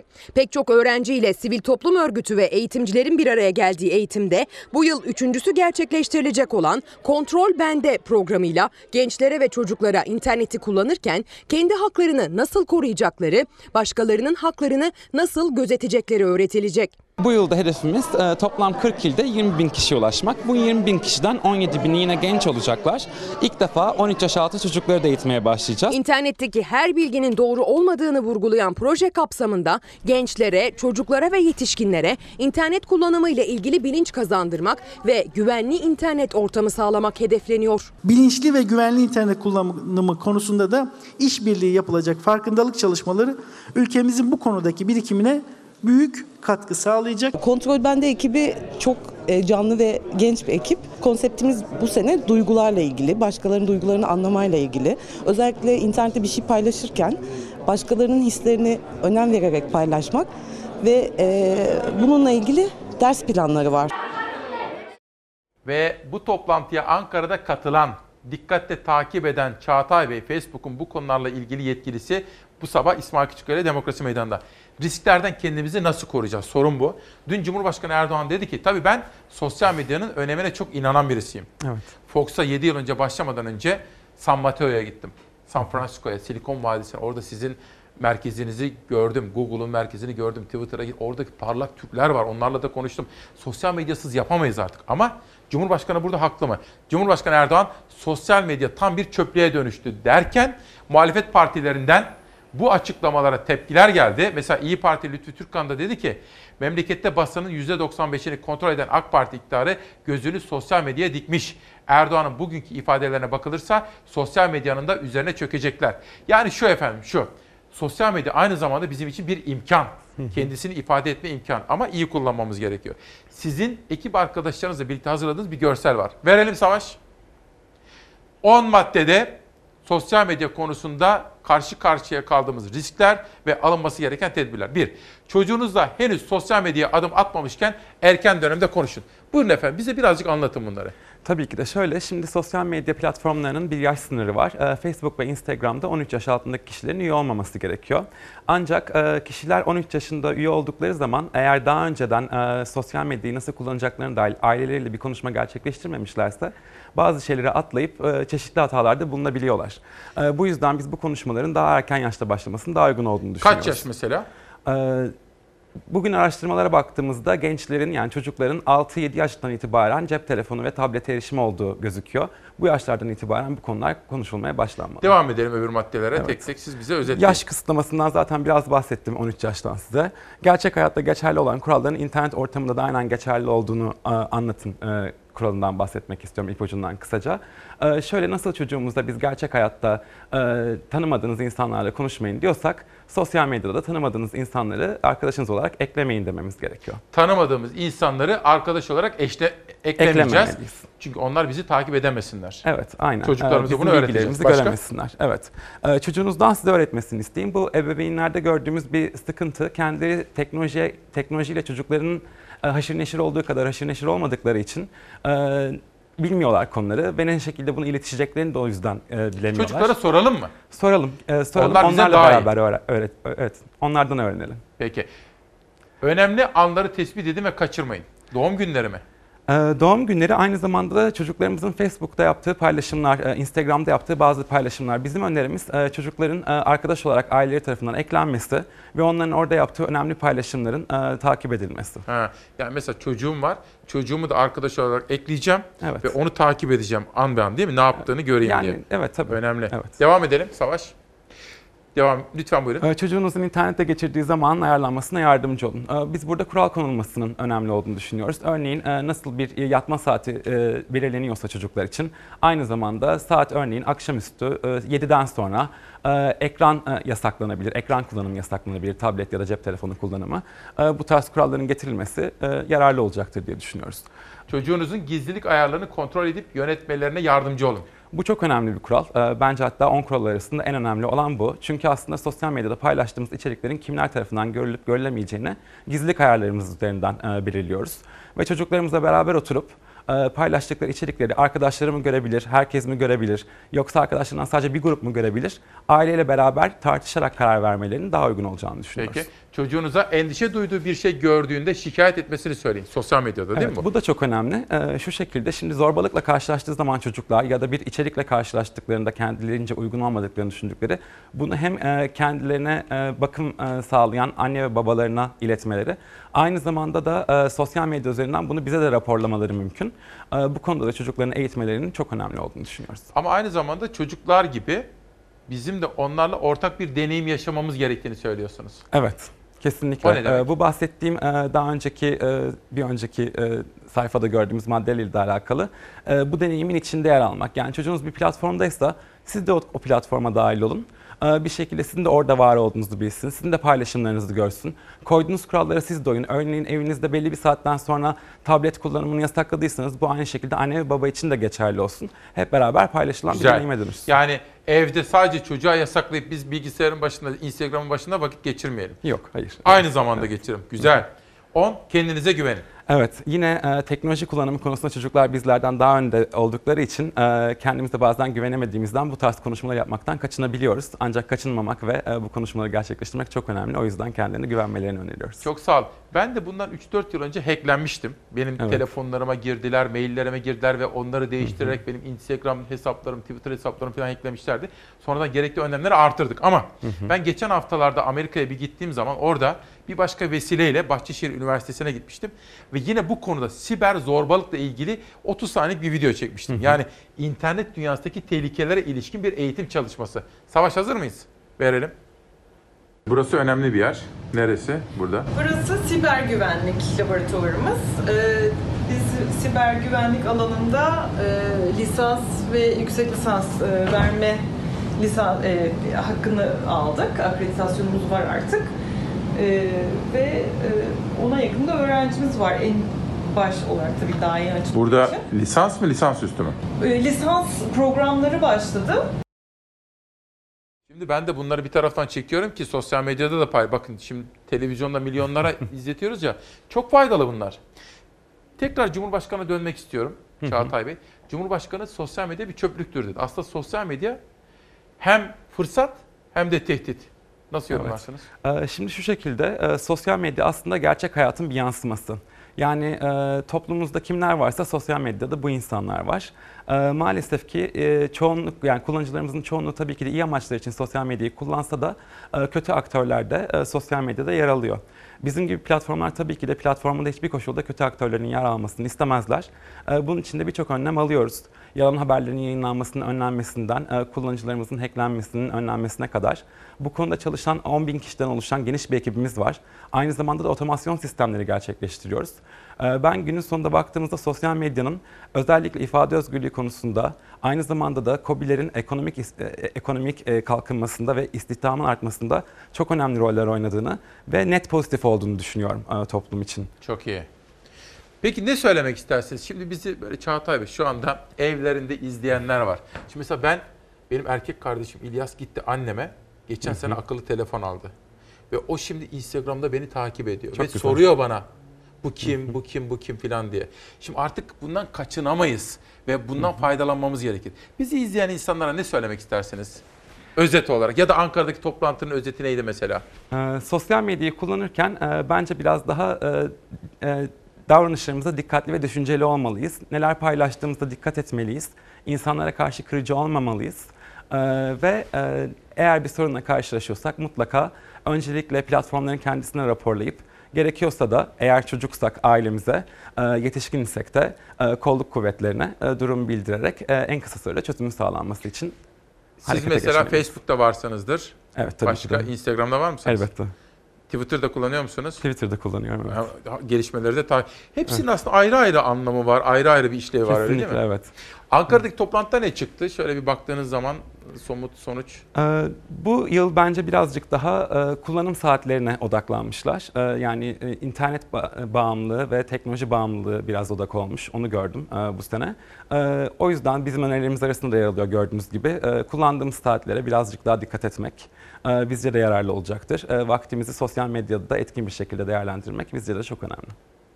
Çok sevindim. Çok teşekkür ediyorum Ben de size. çok teşekkür Yine ederim. bu konularda bir yapacağımız bir şey olursa sizin danışmanlarınız, çalışma arkadaşlarınızla ilişki halindeyim ben kaç senedir. Lütfen bizi bilgilendirin. Çünkü Her zaman. bilgiyi verelim. Sosyal medya öcü değildir. Sosyal medya bir imkandır. Ama gerekli tedbirleri alalım. Çok teşekkür ediyorum size. Çok Sizi sağ ben uğurlayacağım bir dakika.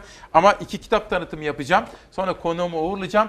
Aranıza bu anlamlı sabahı İşin Türkçesi manşeti attığımız bu anlamlı sabahı Facebook'taki konuğum Çağatay Bey'i uğurladıktan sonra huzurlarınıza geri geleceğim. Günü kapatacağım.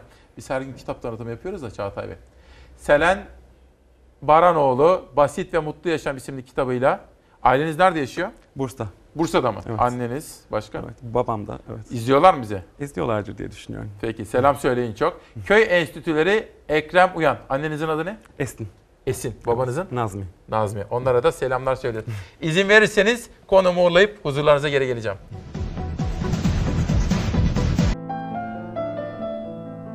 ...12 Şubat 2020 günlerden çarşamba... ...İsmail Küçükkaya ile Mavi Bir Gelecek'te... ...Mavi Bir Gelecek için çıktığımız yolculukta... ...hakikat yolculuğundaydınız efendim. Bana eşlik ettiğiniz için... ...yalnızlığımı kırdığınız için... ...size ne kadar teşekkür etsem azdır. Ve bugünü de kitaplarla ve alıntılarla kapatmak isterim. Meryem'in Suskunluğu, Necla Göçmen'den geldi, imzalı bir kitap. Haltercilerde beslenme ve performans ilişkisi Doktor Orhan Ahmet Şener ve Mikail Erdoğan'dan Herkes Bir Gün Deli Ki isimli kitabıyla Çalar Saat'te. Okuyup da alıntılar yaptığım ve sizlerle paylaşmak istediğim bir kitap. Hani daha önceki bağlantıda demiştim ki hasta olabiliriz. İyileşmek için çaba göstermemiz gerekiyor demiştim değil mi? Ve geçmişimizde barışmamız gerekiyor demiştim. İyileşmek kendi dışında başka bir şeye ya da başka şeylere de bağlıdır. İnsanın yalnızca kendi irade gücüyle kendini iyileştirebileceğine inanmak istiyoruz. Ama bu o kadar da kolay değil. İyileşmek için başka insanlara hani insanın acısını insan alır ya o hesap şairin dediği gibi Şükrü Erbaş'ın dediği gibi iyileşmek için başka insanlara ihtiyacımız var. Fakat yazar şunu da söylüyor. İyileşmek için kitaplara da ihtiyaç var.